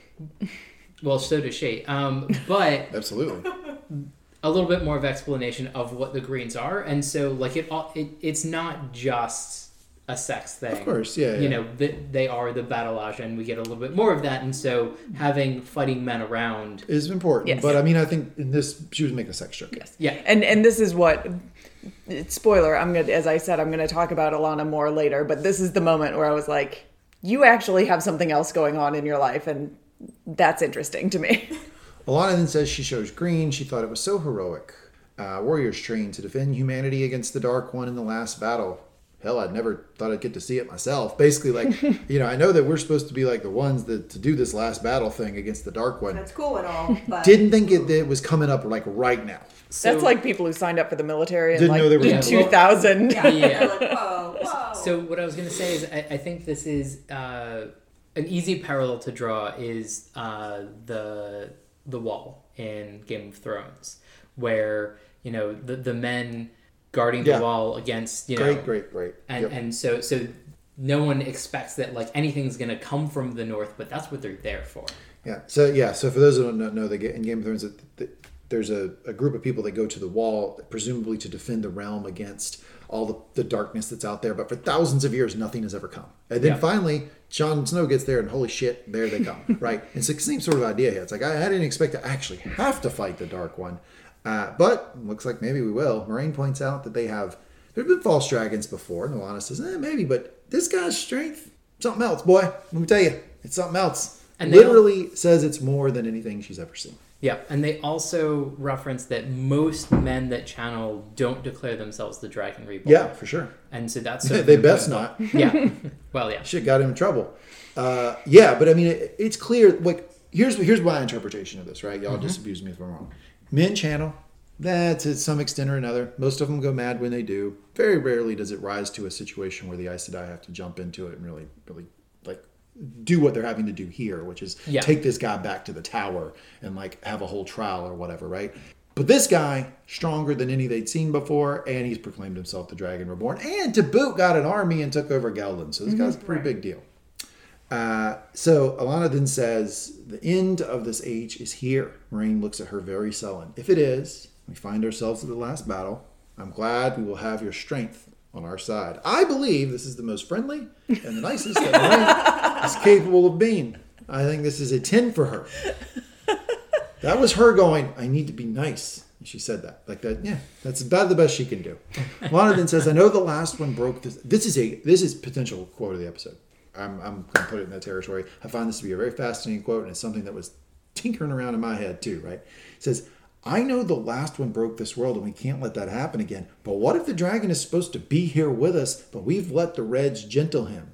Fucking the thousand dollar question, the elephant in the room, right? Like, if the Reds are out there doing this and gentling people, I mean, the, the dragon's not gonna like like be born and like it, it, from age one be the most powerful person. He has to grow. What if during that growth process the Reds gentled him? Question I had too. She just put it the words. I thought that was very interesting. That's a Yep. great question. Yep. Um, so, well, let's talk gentling. Can Yep. we talk gentling real quick? let's do it. Okay. Yeah. So here is what it seems like to me. It seems to me that with some with enough power, the Aes Sedai are able to remove somebody's connection to the one power. Separate. Yep. They can sever it. Oh. It seems to me that they can do this to anyone. Granted, they have enough one power on their their, their side to do it. Like it might it might not be like it didn't seem to me like Liandrin could just do it herself to Logain. It seemed like she needed some help to do it. So depending on your strength, they might need a couple more sisters to do it. But once they do it, it's severed forever. It's about That's right, what yeah. we're supposed to believe, right? Yep. Yep. Severed forever. Mm-hmm. Got mm-hmm. it. Okay. Then we see Logain push. His blanket comes up, and both Moiraine and Elena have to focus. Ah, crap. They, they, they push his blanket back down, right? And it seems like he kind of bum rushed the door. That's what it kind of looked like there. Mm-hmm. Looked like he kind of took a took Yeah, a punch at it, and they kind of they whoa, whoa, all right, and they put it back. Test the bounds a little bit, I think. Yep. Which, based on what we see later, uh, this is kind of funny. It seems Mm-hmm. like maybe Logain is just t- toying with them a little bit. That's what it seems like to me. And so what I, what I'll say, and this is sort of a, a good parallel, is shielding is the impermanent version. Uh, gentling or severing them from the, the one power is the permanent version of separating somebody from the source. I'll tell you this. Uh, heck of a PR battle that the, the uh, Aes Sedai are doing. I just gentled him. Just a little, just gent- Yeah. It's like, you know, it's like I the- him nice it- for the world. Exactly. It's like Yeah. when like when the Republicans called it like the Clean Water Air Act or whatever, and it was like like let- Free this for is how much you can pollute. Like I mean that's Yeah. that's kind of the same thing, right? There's a little PR going on. Yep. And, and so what I will say, and I think this is a very, very tiny spoiler, they, they do use another word for when they do it to women. Hmm, okay, but Um, but it's important to know that they can do it to women. I that that's important to know. I I think that I think that's spoilery in the sense that we don't know that for sure in the show. But I don't think it changes anything, and I think it's good context for people to know. I think that's that's a Yeah. good. I think that's a good thing to fill out. Um, cut to Nynaeve. She's eating cold chicken. We're about to do the same thing here. We got some cold chicken for us after we record. I'm excited. Uh, watching the camp, and Liandrin comes up from behind her. Says, "I like your braid, uh, Nynaeve." She basically does the, the pronunciation of Nynaeve the way that I did the first time I saw it on paper. That's exactly what. and I think she this does. was a nod to, to sort of everybody Yes. that, that Yeah. deals Yeah. with that. Um, and also, yeah, uh, sort of cementing in who Liandrin is. And, and I think you had a good read early on, but I think this is sort of adding to that uh, long list of Liandrin's a character. Yeah, she is. She's tough, right? I I don't think that we should place her in this sort of like she's bad. Like she's not like white cloak people for me. Yeah. But she is kind of like we gotta watch this Liandrin because she she gets off the rails a little bit. Uh, she says, "I don't. Sorry if I mispronounced your name. I, I, I didn't catch your accent." And then Nynaeve fires back. That's because you never heard me talk before. um, I'm imagining you came over here because you want something. You I said I always do. Boy, she is not one for chit chat. Our Nynaeve, uh, not not digging it. Then she says, uh, "How about this?" Because you obviously want something from me, I've deduced that. Let me ask you some questions first. Depending on how well you answer, maybe I'll give you what you want. How long have you known Moiraine? And then Liandrin sort of smiles, and we get a cut. we cut to the wood with a small house, farmish looking thing in the background. Our characters, which are uh, Rand, Matt, and Tom Merrilin, are here. And honestly, the background looks a lot like a Thomas Kinkade painting. But I, I paused it and I looked at it. I was like, ah, painter of light. Look at that. there it goes. Tom walks up and tells them, look, here's what we're going to do. Here's the plan, kids. Wait till dark, sneak in the farm. Boom, we're out early in the morning. Rand, it's like, why don't we just ask? why don't we just ask to stay on the farm? And it, you know, it's kind of, it, it, I love these interactions because it's just, there's so much character development. It's like, oh, that's how Rand operates in the world. He's, He's like a little bit more stand up. Honest all the day long. Yeah, and that may get him in trouble, right? Because that sort of thing of like, hey, let me, let, why don't we just go talk to him? In this situation, I think it, it probably would have worked and it ends up working. All the time, I probably would go with Tom Merrilin's strategy. Yeah. Yeah. And so I th- it tells you a little bit about their upbringing. Uh, like he grew up on a farm in the middle of nowhere with basically small town people all around. Like Yeah. you know, there there isn't a big city. There aren't like a lot of people coming through. You know, there isn't much to be wary of other than maybe the wolves are going to get your sheep. And so I like that they're they're adding this like tidbit to to Rand's character. Yeah, because he and Tam absolutely would have let somebody stay in the barn if they'd come up and be like, asked. "Oh, yeah. course." And Yeah. worst comes to worst, Tam has a sword and can uh, deal with Absolutely. Absolutely. And Tom Merrilin seems to have 16 daggers on his body at all times. Yeah, Um, Matt's might be horse, under- underestimate. Matt's horse still going crazy. Yeah. Not digging it. This horse is, is not doing well. Um, they focus on that a lot. I think we're, we're supposed to, to notice that. The owner of the house then comes upon them with a bow and arrow uh, and says, Hey, look, uh, what are you doing? Basically, what are you doing in my, my woods? And Tom's like, Look, we we'll just leave. They'll just let us leave. He's like, I'm not going to let you leave. You're just going to double back, come back at night. Matt sticks his hand behind his back. Did you notice some weird sounds going on when that happened? Yes. He put his hand behind his back, and there was some. Yep. That kind of scared. like Like. I was like weird, man. That was like I, I was like, wait a second, what are we doing with Matt's character? Like there, there's a big sort of abrupt change in how we're viewing him this episode. I didn't know Yep. that we were concerned about him tapping into the one power, but now all of a sudden we are. Like, they just kind of threw that at us in this episode. Uh, Tom sees Matt, but before he can do anything, Rand jumps in and basically says, "Hey, man, look, I know you want you don't want to kill us. I know you don't because of the way you're holding the bow, and plus you could have already. And I'm talking to you. In fact, I'm even talking to you. He says, I don't want to kill you, so why don't you just let us sleep in your barn? The guy says, Look, I, I don't even like this bow that much. I, I don't like to fight, basically. Uh, what do you think, wife? And we turn, and the wife's got a bow like locked on him too. So there was, there was somebody behind them that they didn't even know was there. And she agrees, but she says, You're going to have to do a little manual labor for us. First, good move by Rand. It worked. The sort of negotiating with the with the, the citizens here, it worked. I'm just not sure it will always work. He's, I- my read on it is he's going to have to be careful with that strategy. Cut back to what I actually care about in the episode, and that is Liandrin and that whole thing. Uh, talking to Nynaeve, and then Moiraine, she explains that Moiraine shows blue, which is fitting because, you know, they're just like little spies, you know, like, it's fitting for her. These little spies. Self-important little spies.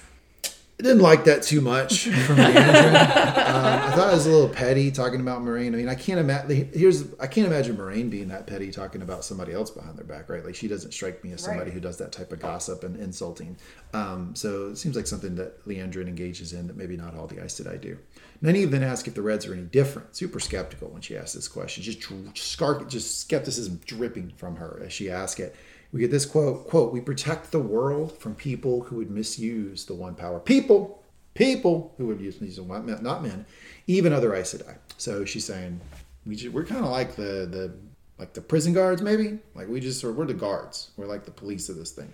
We're not the we're not the military. I think that's the Greens, but we like sort of make sure you don't misuse the one power. And I would say, like, if you think about the entire organization as like a military organization, I would say like MP slash quartermaster kind of thing. Like, you know, they're policing everybody on their own and, you know, making sure that everybody's sort of on track. Whereas, like, the Greens are frontline in terms of, like, you know, the, the structure. infantry. Yeah, exactly. And the Uh, blues are intelligence. Yes. exactly. I would also say is your comment about how the Reds are maybe similar to the questioners, like that that gets highlighted I think here. Where it's like, oh yeah, like I can see how they're drawing those parallels. Mm-hmm. Lan walks up and asks Liandrin if he can join them, but she's like, ah, I was just leaving. She tells Nynaeve she's welcome to join. You can join our tent. All women are welcome. All women, women. all women are welcome. uh, you know, if you don't like cold chicken, basically making fun of her her, her lunch there.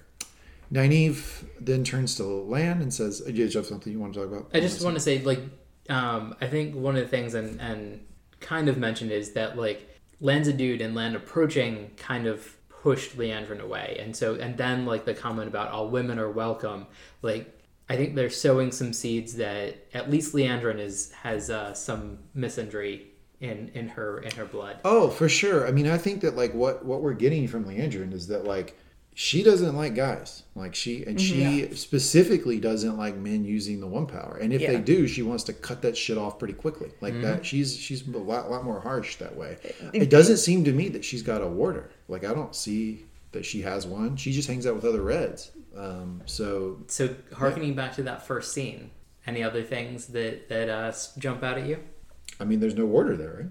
Yep. And so in the fir- in, yeah, in that first scene in the the, the first episode, there are like Yeah. four four red sisters and no warders. Yeah. So she doesn't. She doesn't even. I guess she didn't even like men enough to like mm-hmm. have one. Have like a bodyguard. So she's yeah. Shaky. Yeah, she seems to dislike men in a way that goes beyond the sort of job description of Yeah. of a red, right? Absolutely. Nynaeve, that woman's a snake. Is the White Tower full of women like her? Lan says, You'll find out soon enough. We're going. Nynaeve points out he took them out of the way to, to get to this camp. Uh, and Lan assures her that the Aes Sedai will get them there as fast as they can. Quote, if your friends aren't there already, so if we don't see them there, uh, then we have resources that we can use to find them. Quote, we promised we would. Nynaeve seems to respond to that. She she we're getting a lot of like Nynaeve Lan vibes in this in this episode, and she Yep. seems when he speaks, she seems to really listen and to really trust what he says. Well, and I think that also, like, I think Nynaeve's a person that keeps her promises, so that phrase in particular, I think, really speaks to her. Yeah, it's as like a, yeah, yeah, okay. And- more more character development of Nynaeve, like that's sort of like yeah, keeping your word. Right. And so what I would say is like I, I don't know that it's distinct for the characters uh, that like the one oath doesn't apply to warders or might not, but I think that him affirming that and him saying like we promise and and not just I promise like we promise that we would do that like really bolsters that like oh yeah okay they're probably actually going to do this. Absolutely. And he says, You're welcome around our fire if you promise not to shove anyone into it. Notice that she takes him up on that, not Liandrin. So she does, uh, so it seems to have a favorite there. Cut to the Tinkers. Yeah, party. Perrin asks if they found anyone else, and Aram says he's lucky they found them. They usually don't pass that way. Mean, we probably wouldn't have found you normally, but we just happen to be going that way. Um, Perrin says a group of this size should be able to defend themselves. One of the older guys point out, "Hey, do you see any weapons here?" So they were avoiding the war in Ghealdan Yeah, was why they're yeah and coming so east or something yeah, to avoid the war in Ghealdan. Yeah, Exactly, and so that's why the like a group this size should be able to defend itself. You know? Yeah, yeah. So it's, again, they're, they're really driving. They, they're driving toward this this conversation about pacifism. Basically, the lady Isla, Laya, uh, whatever her name is, says the tuatha Tuatha'an. There it is. I got there. Tuatha'an. Tuatha'an. Sure. Follow the way of the leaf, which is in essence in world pacifism. That's that's what this is. Egwene asks what happens if they're attacked. She says, "Well, we run if we can, endure if we cannot." Perrin asks, "So you're going to let yourself be killed?" And she says, "The leaf." There, here we go. Potential line of the episode. The leaf, in its time, falls to the dirt that nourishes the tree. That in its time grows the leaf again. Nothing is ever lost. The wheel returns all. Aram makes a joke that he heard this a lot when he was a kid. She asked Perrin if he ever picked up a sword, bow, arrow, axe, maybe. ah, there it is. And he, I think from his reaction, she could tell he's picked up an axe before.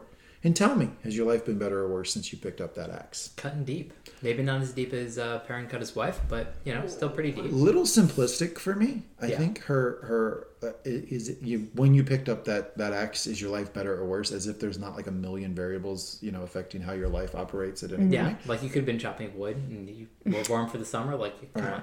A little simplistic for my taste, but I mean, I think that you know, in order to have some sort of like overarching, like we will never have violence ever, you have to kind of think that way. Pretty Yeah. You, can't, you can't get into like a lot of the particulars, otherwise you'll probably logic yourself out of it. Um, cut to Tom, Rand, and Matt. Rand and Matt are contemplating. Uh, the Tom isn't working, and Tom points out, "Well, I need to stay fresh before a performance." Apparently, he's negotiated some sort of performance with this family at this point, so that's his that's his job. Um, Matt looks off in this. I would say he did this whole episode. He doesn't he doesn't look like the Matt that we were seeing before, and he says he needs a break. Tom's watching him very closely. We mm-hmm. see Matt start throwing up, and it looks like some sort of black, thick liquid is coming out of his mouth, and then he gets like spotty. It's very strange, but when Matt hears the noise, all of a sudden, like the the the black that's on his chin just evaporates, like goes away. This this vomit. I don't know what what that was about, and he seems to snap out of whatever he was in, and he turns around and he sees the little girl who lives on the property. Now we know that Matt has two younger sisters. We've established in earlier episodes he's good with kids. He likes kids. Soft spot in his heart for kids, and that bears out in this scene definitely because he starts talking to the girl, and the girl brought him some bread. Uh, thank him for all the work that he's doing. He asks her name, and she's like, "I can't tell you that because I'm supposed to just give you the bread and leave." And he's like, "Yep, but you didn't do that, did you?" She's like, "No, I didn't." Just great writing for kids. It's exactly how kids sort of operate. I thought it was very, very true to form uh, for that age that the, the girl is. And then the girl offers offers up one of her dolls. She says, "You can have this doll." Uh, Bird, Brigitte. Brigitte. Brigitte. Is what she yeah. But you can have one of my dolls, Brigitte. Uh, just take back with you because this doll will protect you while you sleep. Matt says, I can't take your doll. She's like, Look, I got a lot. It's cool. A lot of dolls. You can have this one. Very sweet girl. I did tell you, I don't have kids. This type of interaction. Ah, ah, you start going, man, maybe kids aren't so bad if they're all like her. So charming, right? They're not all like her, right? But they're charming. And she's probably not even really like her. In Well, the, so actually, it's a very cute. There was a, a post on Twitter about this little girl watching herself in this episode. Oh, wow. There was a picture of her, and she just has this huge grin. It was very cute. oh That's man. awesome. Better than like uh, Linda Blair, right? The Exorcist girl. How like she when she watched Oh. herself in the movie, like she had like twenty years of therapy she had to do Yep. afterwards. Yeah, that that, right. that was really tough. Um, no, this was great, and it was a really charming scene, and it, you know it does a lot of things, right? It, it establishes like the pain that we're going to feel in the later scene, right? Because we, we figure out that you know it's a good good family, it's a mm-hmm. good little girl, mm-hmm. and it continues that character development of Matt. That while he may be dealing with some weird stuff, is he tapping into the one power? Is he not? What is he doing? Is he hearing stuff? But loves kids. Yes. definitely loves. Yes, and that's always like his default go-to, right? Like that that seems to have snapped him out of this in the first Yeah. place. Yeah. That that's so central to his his like being. And and the other thing is he only accepted the doll when she's like, take this back to your sisters at home and she she like needled him a little bit, not on purpose, but it was like, Oh, are your sisters back home with your Yeah. your your mother and father? And he's just like, Okay. That I mean, hurts a little are, bit. Yeah. Yeah. Cut to Rand talking to Tom. Rand is pondering if Matt caught something back where they came from. Maybe he's just caught. Maybe he's got a little. Maybe got a little COVID. That's maybe that's it. Um, Got some of that taint. Yeah, and, and Tom says, "Look, I, I knew another lad who was the same way. It was exactly like this. Owen, my nephew. Boy spent half his life getting into trouble, other half getting out of it. Then one day he went sour, snapping at family and friends. Animals had their hair up when he passed. Nobody could figure out what happened until he threw a rock without using his hands. So then we figured out that Owen was channeling, and that's what was going on with him. Rand knew what this meant, and we all do now because we, we've been introduced to the one power enough to know that that means that he, a guy, Owen, is channeling probably a problem, right? Rand says Matt, uh, Tom says Matt has all the signs. And Rand says, well, Matt would tell me. He's not an idiot. Tom screams at him, neither was Owen. I'm a gleeman. Don't you think I told him the story since he was a little boy? How at the end of the last age, the Dark One corrupted the One Power, so men couldn't use it without going mad, and still he lied to me. So you're getting a progression of the story that he's telling about Owen, the parallel he's drawing with Matt, and then also some backstory about the Dark One corrupted the One Power. If a man taps into it, he goes crazy. That's just the rule, guys. And like Owen did that. It looks like Matt's doing it. You should watch this very closely.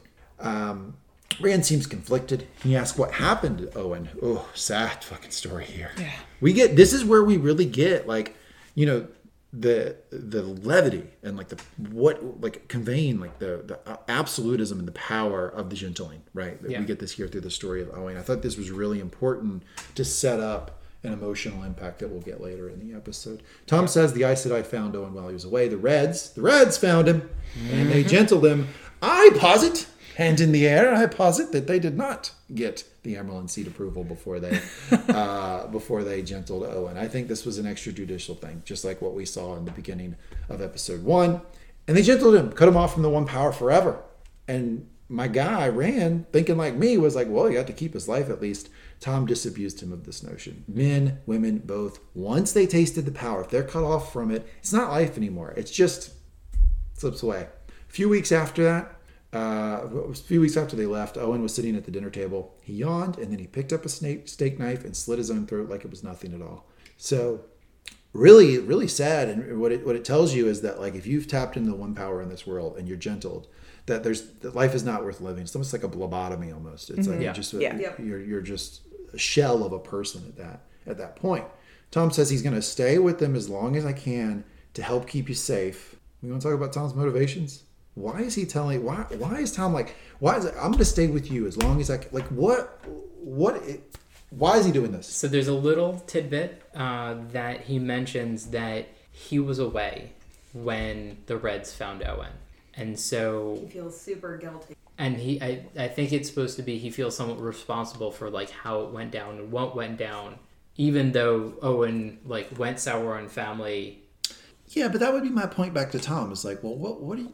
For, like a couple things, right? One, you can't stop him from tapping into the one power. Like he Yeah. did, he clearly just did that on his own. And then what were you going to do if the, if you were there when the Reds got there? Like you weren't going to be able to stop the Reds from gentling him.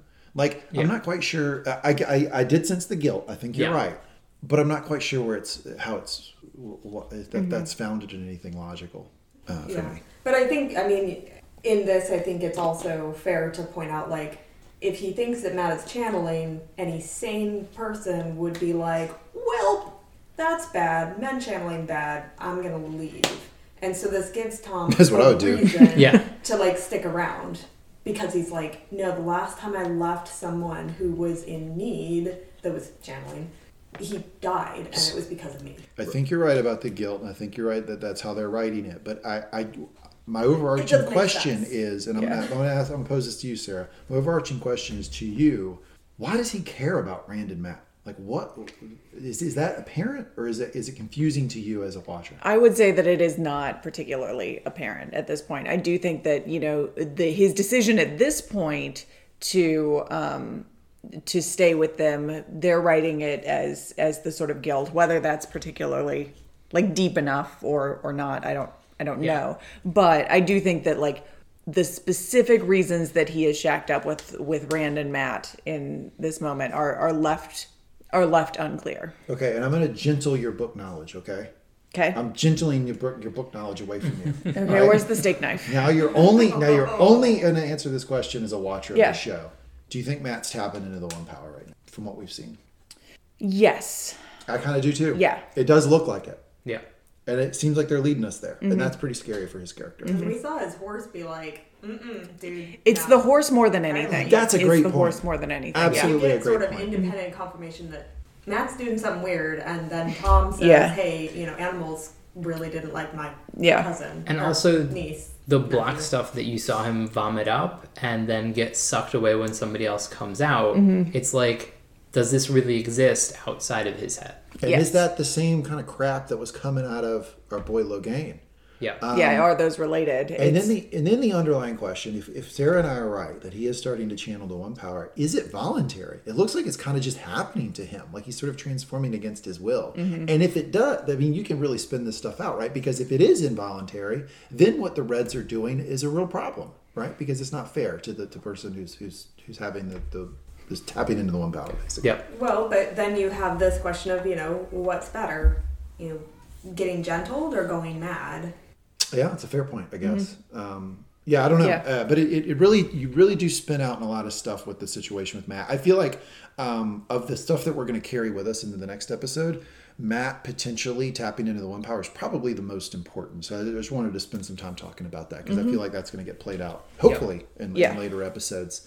Um, So then we, uh, Tom says, whatever you do, you have to keep Matt away from those women, the Reds. Mm-hmm. Rand, speaking for the audience, you know a lot for a simple gleeman. Tom, potential line of the episode. Yeah. We call ourselves Gleeman because a silly name makes us less frightening. Nothing is more dangerous than a man who knows the past.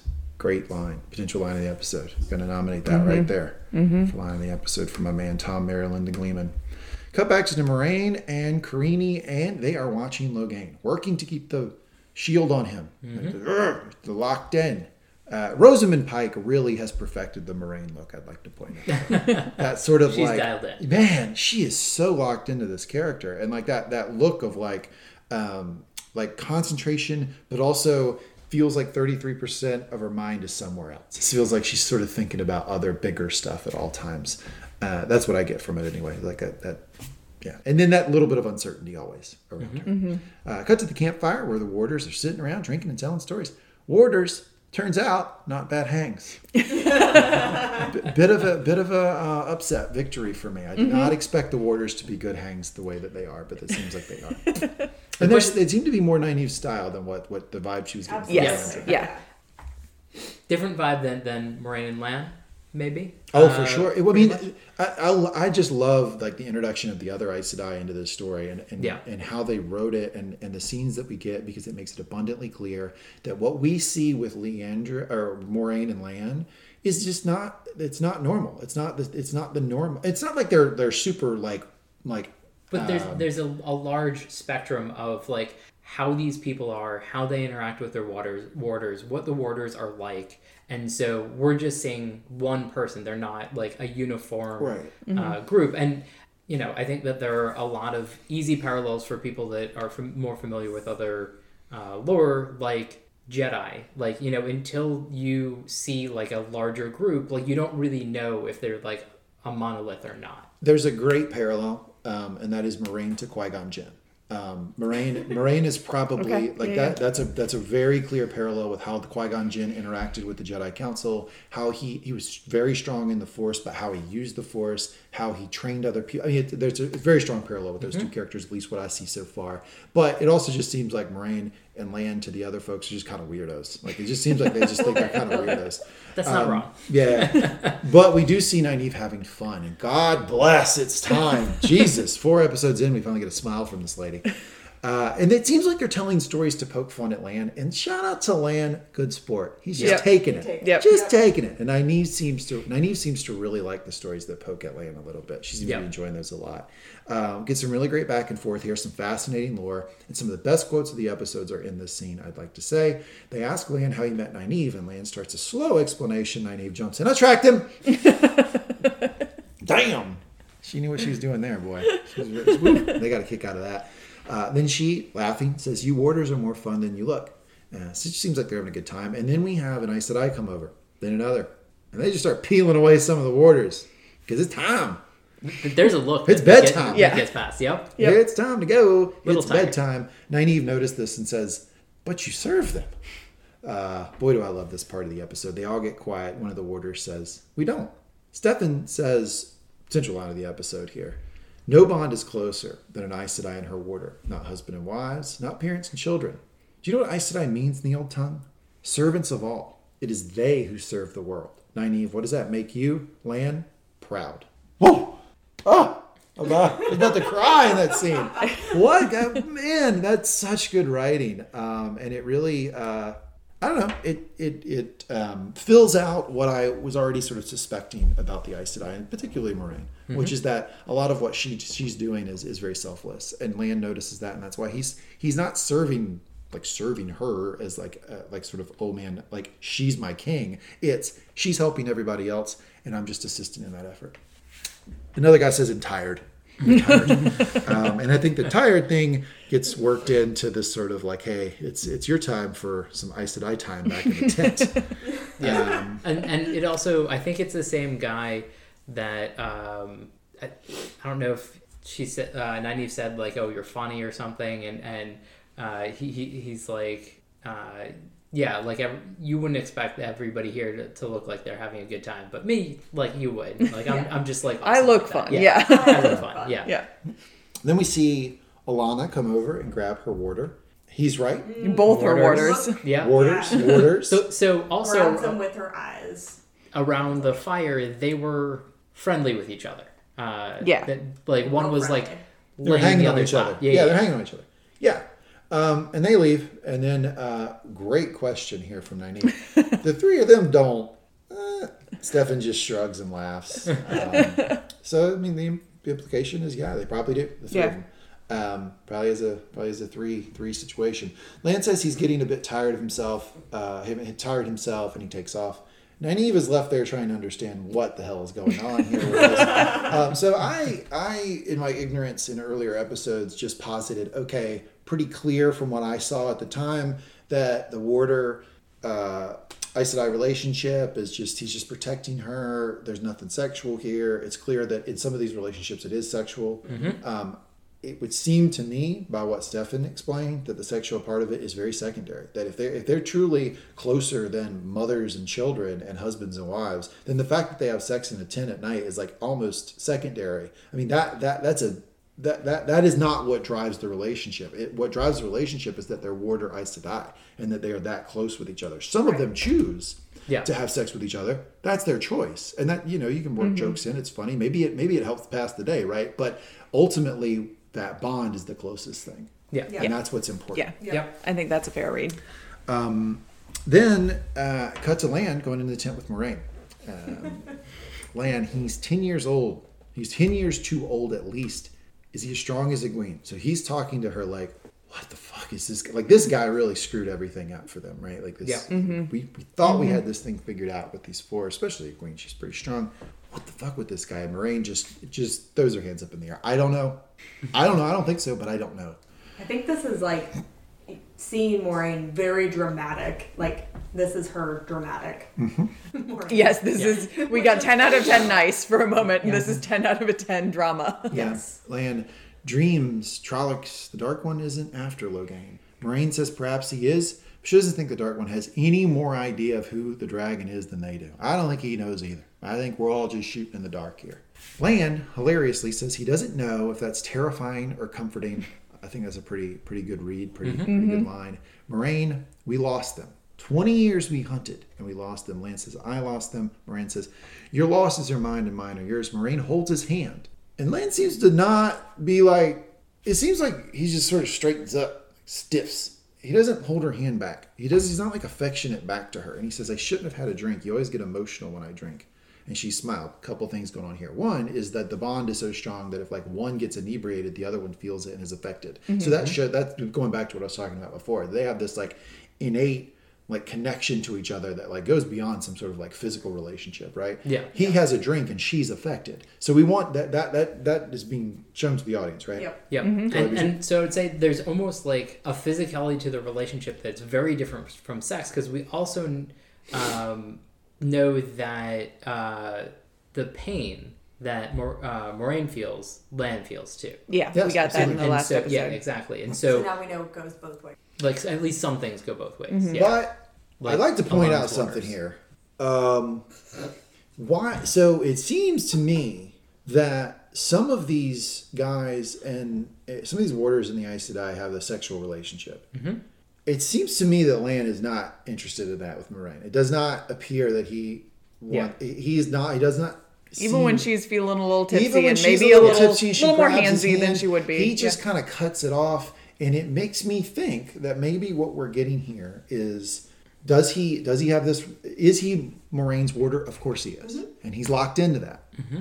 I'm not sure he's super interested in a sexual relationship with Moiraine, and that might open the window to I don't know somebody just met named Nynaeve. I don't know. Um, I think that's kind of what we're setting up for here, and I'll talk more about that in my theory time. But that's So, kind of so where was my the read at. that you got that Moiraine was sort of going that way a little Yeah. bit with Lan? Okay. Absolutely. I think she. I just think, in that moment, I Yeah. think that we are Okay. that there is a little bit of the like I said, the sort of like she is now feeling a little tipsy and like Moiraine's things happen stiff. and yeah. Yeah. We know Moiraine's a stiff, right? She's a hard worker. Yeah. She she head she head in her work all the time. I'm not sure if she wanted a sexual relationship with Lan, it would be like, woo, top off, girls gone wild, let's do this thing. I think it would be more subtle. It would probably be what we just saw. And it seems to me that Lan's not interested in that. And that probably sets up for some interesting dynamics that we might get down the road with these two, maybe Nynaeve, maybe someone else. I don't know.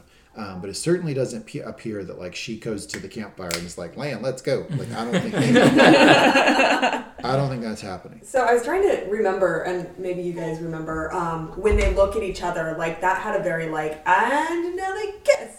Like, It did have a little bit of that feel away, to each other, yeah. And it was like, ah, It this didn't is not, happen. a, not a thing that's happening. And I But think can that- remember who looked away first. Oh, I don't I don't remember either. I think that could give some insight into. Yeah. He did.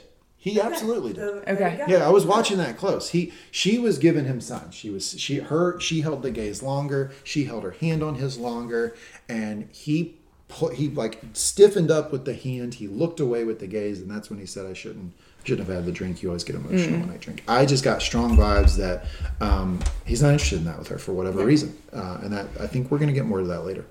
But I, don't, I also don't want our listeners to get hung up on like the sexual relationship of the of the um, the warders and the and the Aes Sedai. I really think that they threw that in as a sort of like, well, this is the reality. Like these people pal around all the fucking time. They're with each other a hundred times, like all, all the time, three sixty five. It was gonna happen. Things happen. This is like that why office relationships become a thing, right? well, but Yeah. it, Yeah. but it, but it, but I I think it's even more than that right Yeah. there because they because they're so linked up and they're so close. Yeah. But I don't think it prohibits Lan from being a very good warder for Moiraine. Yeah. Cut to the Tinker Party. Wow, we're getting a real party now. The music's playing. They're dancing. Everybody. Gwen seems to be having a great time here. I'd like to point out. She's just dancing, spinning, doing her thing. She's dancing with Aram. Uh, she's trying to get Perrin to dance. Shocker, he won't do it. Uh, he's not. He's not wanting What, to dance. Perrin? A stick in the mud? Nah, he's no, no. But well, but but he but it's it's not that he doesn't appreciate them, right? Um, but he does seem to he, he doesn't want to dance, but he does seem to kind of appreciate what's going on a little bit. I got a smile from Perrin, Uh, I look around, uh, a little bit of contentment, maybe, hopefully. Um, and I'm I'll tell you, I'm I'm an Egwene Perrin shipper. Establish this. I think right. in episode three of yeah. our pod. Uh, Egwene- maybe two even. think it Yeah. be to- too. yeah, Egwene Perrin. I'm, I'm a shipper. early. Yep. Staying on that. Why? Because I'm a consistent podcaster. That's Okay. right. I'm consistent. I would also like to say that there's room in our world for a Egwene Aram shippers. there's room. There's room. Okay. I I mean, Do you think it could not? we we, we have Multiples? multiples. Yeah, Could be. already. Yeah, we just got that established in episode. Both, though, much better than Egwene Rand. uh, Egwene then asks Aram about the song. Aram sort of huff and puffs, shrugs, and then he explains that some think there was a song that got lost in the last breaking. The breaking was when the dragon came along and broke the world. That the song got lost, and if they can only find it again, people will live in peace and happiness the rest of their days. Egwene susses out that Aram doesn't believe this, based on his body language and how he tells the story. And he says, Look, I believe in a lot of things, but only old fools and children believe in the song. Egwene, looking around, are you sure you haven't found it already? Um, really great line and shows her her sophistication of saying like maybe you guys have already found sort of happiness here with this life you live the way of the leaf the dancing at night the you know like traveling around taking Seems care a of pretty people. chill life. yeah it seems pretty great here um, cut to Isla. Uh, she tells Perrin that she uh, honors him by doing work uh, to help out one of the wagons. Right, basically, um, you're you are helping us, and in doing the work, you're honoring us, and we appreciate that. Perrin looks around, sees one man with tear tattoos. Was that prison think tear a tattoos? I think it was a woman, and I think it was like A scar. a scar, but sure. Pr- Yeah. Looked Yeah, it did, looked yeah. Like the, looked like the, tear, the gangster tear tattoos. I mean, Not too you're far wrong. off, yeah. I mean, like we do find out that she killed people, so Yeah. so yeah. whatever it is, Perrin seems to think it's indicative of not being the way of the leaf. Um, Isla, I'm gonna keep I'm gonna keep screwing this up, but whatever. Isla explains that he was a hired killer. She was a hired killer. She she was a hired killer. Uh, those who renounce violence know its evil all too well. She explains that there is only one way to end violence. Everyone, everywhere, has to stop, and it'll take time. Perrin asks her if she really thinks that's possible. She basically gives a Rocky for "If I can change, you can change. We all can change" speech. Uh, Perrin points out that if she's right, she won't live to see the peace. Ah, Perrin, but the wheel, but the wheel, Perrin, but the wheel. Don't forget. I love my people, but I don't do this for them either, she says. Perrin, well, then who do you do it for? She explains that she had a daughter once. This tragic story. Aram's mother. Uh, he doesn't even remember her. Aram doesn't even remember her. But one day she went out foraging and bandits stumbled upon her. She had no gold, she had no jewels, nothing of value except her life. And when she found her, she could tell that they'd killed her for sport. I sat with her body for hours, just staring at the broken spear in her chest, trying to work up the courage to grab it and hunt them down. Perrin asked why she didn't. She says she wanted revenge. Perrin kind of confused by this answer. Potential line of the episode. Real high up here. What hmm. greater revenge against violence than peace? What greater revenge against death than life? Oh, hit you in the heart. Good stuff. She says she couldn't protect her girl in this turn of the wheel, but maybe one day, when everyone she knows is gone, the wheel will turn out her daughter's soul. And I'll do what I can now to forge a better life for her when that happens. So basically, if I can improve the world small, I can change two people's minds. They change two people's minds. On and on and on. We create The a, nicest pyramid scheme Yeah. I've ever heard. yeah, absolutely. Give me that multi-level marketing. if I I'll can boss sell some, that I shit. can sell some leggings to you, and Let's you can it. sell them to your neighbor. Everybody will wear. Everybody comes into the, the peaceful Yeah. world of Yeah. the way of the leaf. And then mm-hmm. eventually, when her soul gets kicked back out We have through a the wheel, great pile of leaves. then the world will be a little better place, and maybe she'll have a better run of it the second go around, Mm-hmm. or the tenth, or the fiftieth, or whatever it is. I just like to say that, like, I like this idea of like the wheel, like that, like that would be kind of not like that'd be kind of nice if that's how things really worked. Like, you know, if your soul got spit out, like, so I don't know. I think it's a pretty. um pretty chill, pretty calming way to, to view eternity and, and the world. And I, I imagine that's a, the draw for some people to this series is that it's kind of like a cool, cool concept about how the world works. Um, cut to Egwene and Aram. Aram asks her, uh, where, where, where is he? Where's this guy who's got your heart? Um, have you lost him? Egwene says no. She says, uh, he- I haven't lost him. He's right over there. He's, he's working on a wagon. He's got that wagon wheel going. Maybe you've met. I'm not sure. yeah, he's that he's that guy who wouldn't dance. Uh, he just fixed your wagon.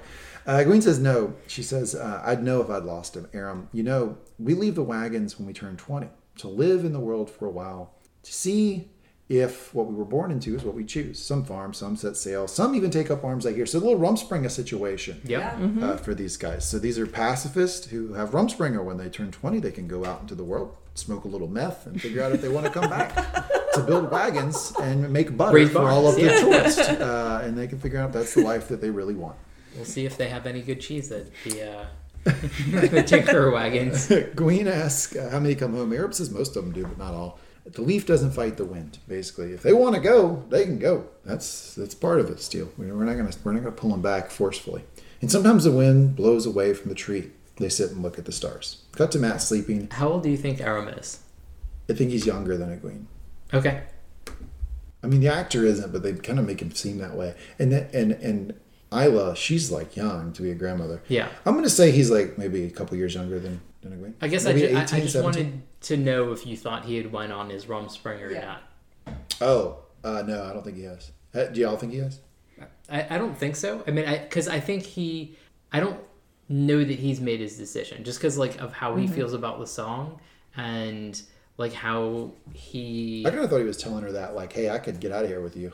Like, I got, I got, mean, I got yeah, a shot. yeah, here. I could just that was with you. my yeah my read was that he was like is really like right on the cusp of doing it and was like hey Yeah. this might be I could go with you. yeah Which, by the way, if you're Egwene, not a bad, not a bad call. I mean, if you're really not going to do the parent thing, I mean, Rand's an asshole, and you don't know if he's, you don't know where he's at. I mean, maybe, maybe take a run at this Aram guy. I think it's not a bad call. At least let him join your your Keep your band options open. You, you, Aram, Perrin. That'd be a good, good three, three folks to to go about the world. Um, Get it, lock in her warders early. He'd be helpful, I think, as they go about trying I mean, to. but, but a Way of the Leaf warder would not be really helpful. So uh, I don't know. No, I, th- I think just trying to get to the tower, he'd be helpful. I think he seems to know a lot about how the world works. Maybe more Yeah. of a, a guide instead. Yeah, Mm-hmm. I really wasn't going for sexual there. I was really going for. I just felt like he would be helpful. Okay. He would yeah. just. No, I'm serious. I thought he would just be helpful to their group. Like if, like if anything else, like yeah, like come join us, and then when they meet back up Yeah. with Rand and Matt and them, Aram would be a good person to have. I mean, around. he's also Yeah. clearly seen a lot more of the world than Yes. any Exactly. of our Yes. Yeah. Rivers group, Yes. and, and you know, like when she's like, "Yeah, we're actually from whatever," and he's like, "Yeah, no, you're not." I mean, that shows a, a knowledge about different areas Yeah. and the people and the cultures.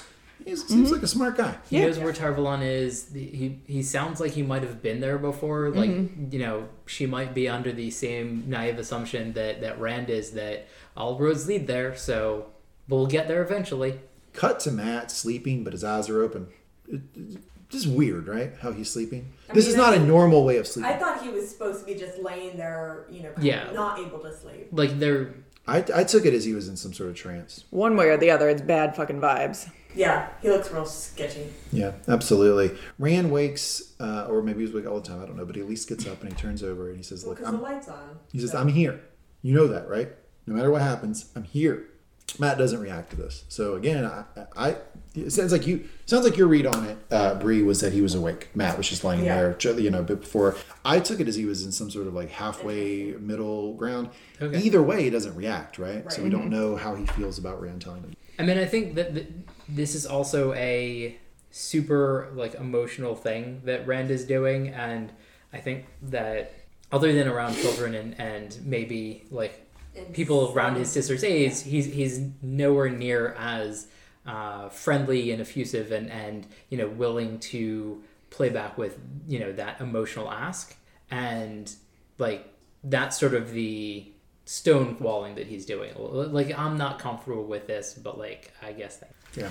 Well, maybe, but I just want to point out. Sorry, I just want to point out very quickly that like we did, we did get a scene, the scene of Matt and Perrin, um, where Matt was like very willing to engage in a sort of like emotional broy But relationship. that was him offering. Right. comfort, Sure. not- Yeah, I'm just saying that we don't have like a complete Yeah. blank slate for that That's being right, the but- case. But, when when Perrin was offering him money in I think episode one, Mm-hmm. he was kind of like, okay, I'll take it. It wasn't like an oh, thank you so much, I really appreciate it. Like, was it, like, oh. Sure. but, like it is an awkward yeah, situation. yeah.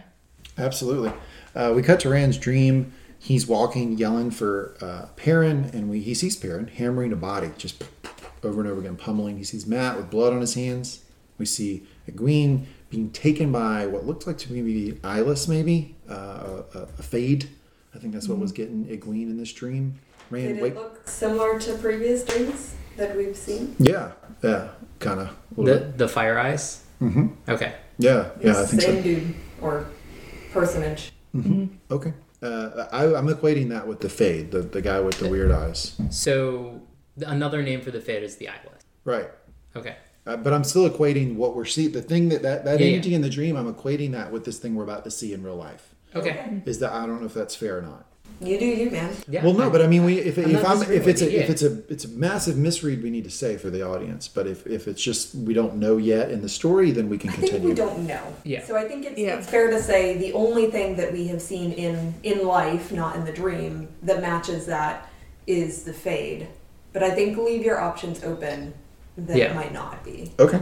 All right. I think that's a good thing to just keep in mind. Rand wakes up. Tom is holding him. He says, All right, I got you. I got you. Rand says, Where's Matt? And they run inside, see the farmer dead, wife dead. They see Matt. Matt does not look normal. He looks very strange here. His his eyes are not fully open. His mouth is a, a little bit open, and he's just sort of uh, like sitting there. And of course, the we all infer because he has a dagger in his hand. Also, we all infer that he has killed the farmer and the and the wife. And then he says, "I see you."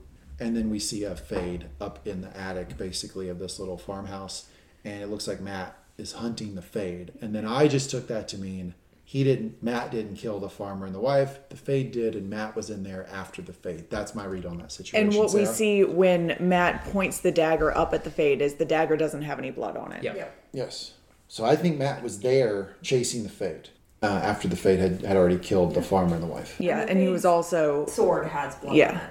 and the and Matt at the when he's first there, he also has the black as he's been as if he's been throwing up again on So his face. uh, uh, maybe Matt is in in getting up and getting out getting out of his dream state and going after this fade is doing a small bit of channeling here, maybe. Um, So I will point out that we did get, I think in episode one, that at least Lan can sense uh, Shadow Spawn. Like he, he could sense the fade. yeah. Okay. And so, do we think that Matt maybe could sense him? I mean, is that why? I think that's an open question. or if his dream had Did he taken sex him him? I just in wanna there. say, I know you're Yeah. careful with spoilers, but you can throw out like general concepts. Yeah, Like, and, and that's what I'm saying is like you know like that that Matt was hunting him and, and knew where the fade was. Like we've seen that before. Like there Yeah. there are people that that seem to have this sense. yeah. Okay.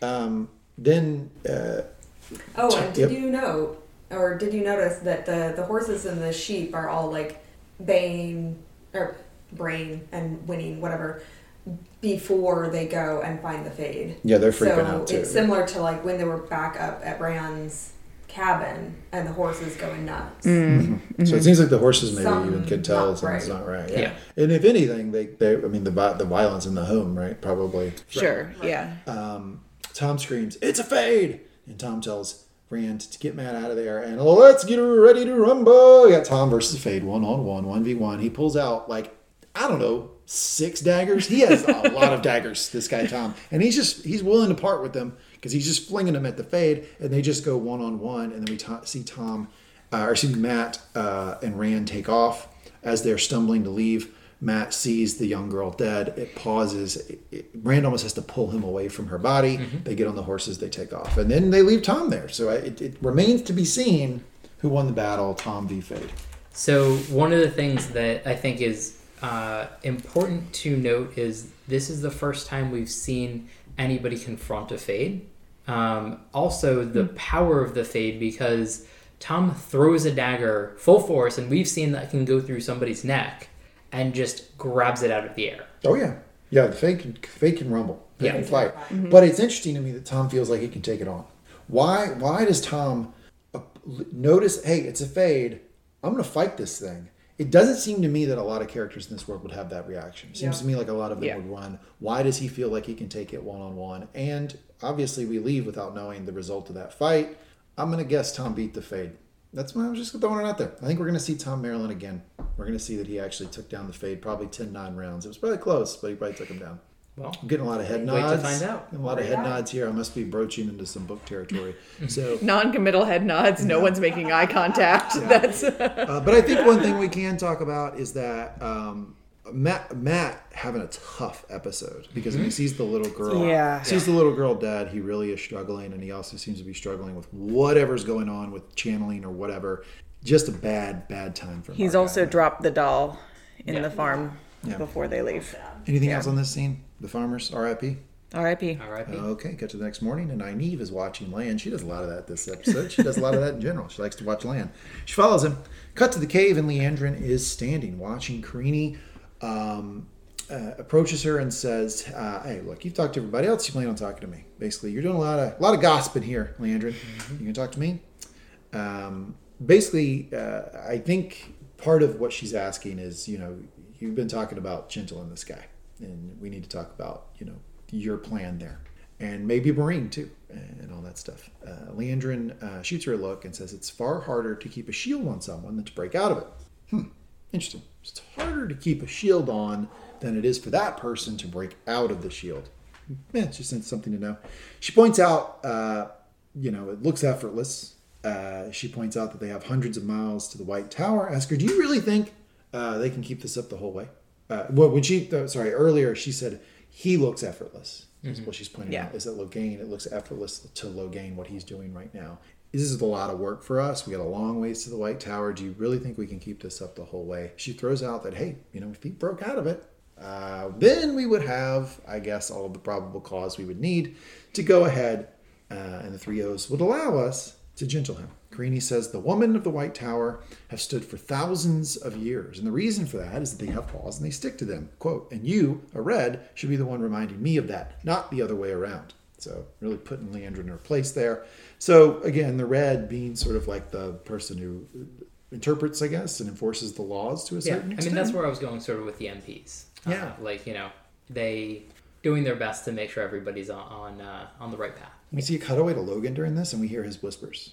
So I, that that that stood out to me because I thought if they truly have a blanket on this guy, would he really be hearing the whispers? Like I, that's when I thought maybe there's something else going on here. Maybe he's he's more in control than it seems, or at least not completely blanketed in the way that they think he is.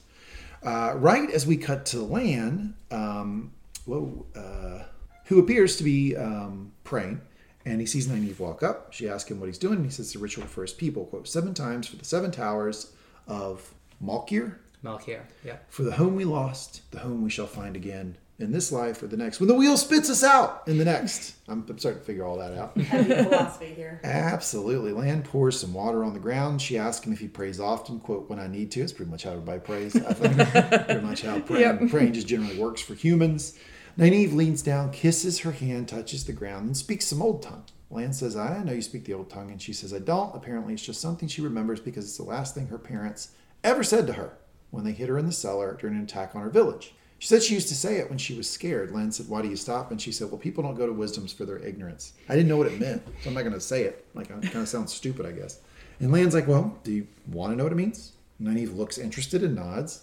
It's the last it's what the last king of Manetheren said to his wife. Before the battle they knew they'd lose. We shall go into the land, so our children can always hold us, and we'll never be alone. Nynaeve listens, nods, and starts to tear up. I think she's appreciative here of Lan. Um, I think she got a thing for Lan, but I also think she's appreciative of him translating what, what her parents had said to her. Uh, she says, You're not exactly what I thought you were. al'Lan Mandragoran. And what was that? A lapdog with two legs. Snap!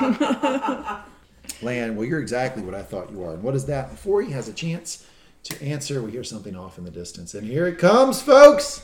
Ah! Oh, man, the last 15 minutes of this episode are fire. Kerene feels her ward starting to be attacked, and she says it looks like his army didn't run home to their mothers after all. And that's all the, I guess, all of the, the sort of foreshadowing we need to what's coming. Basically, Logain's army did not leave. Yep. Yep. They are coming They and they are found attacking. They've mm-hmm. found them and they are attacking. Cut back to Lan, Kerene and others, and they look up, and a torrent of arrows are coming their way. And Al- Al- Alanna, Alanna. Alanna, yep. Alanna stops them, holds them. Man, it would have been helpful in the Battle of the Bastards to have these. Wouldn't that have been great? 'Cause She just, she just holds holds all of the spears right there.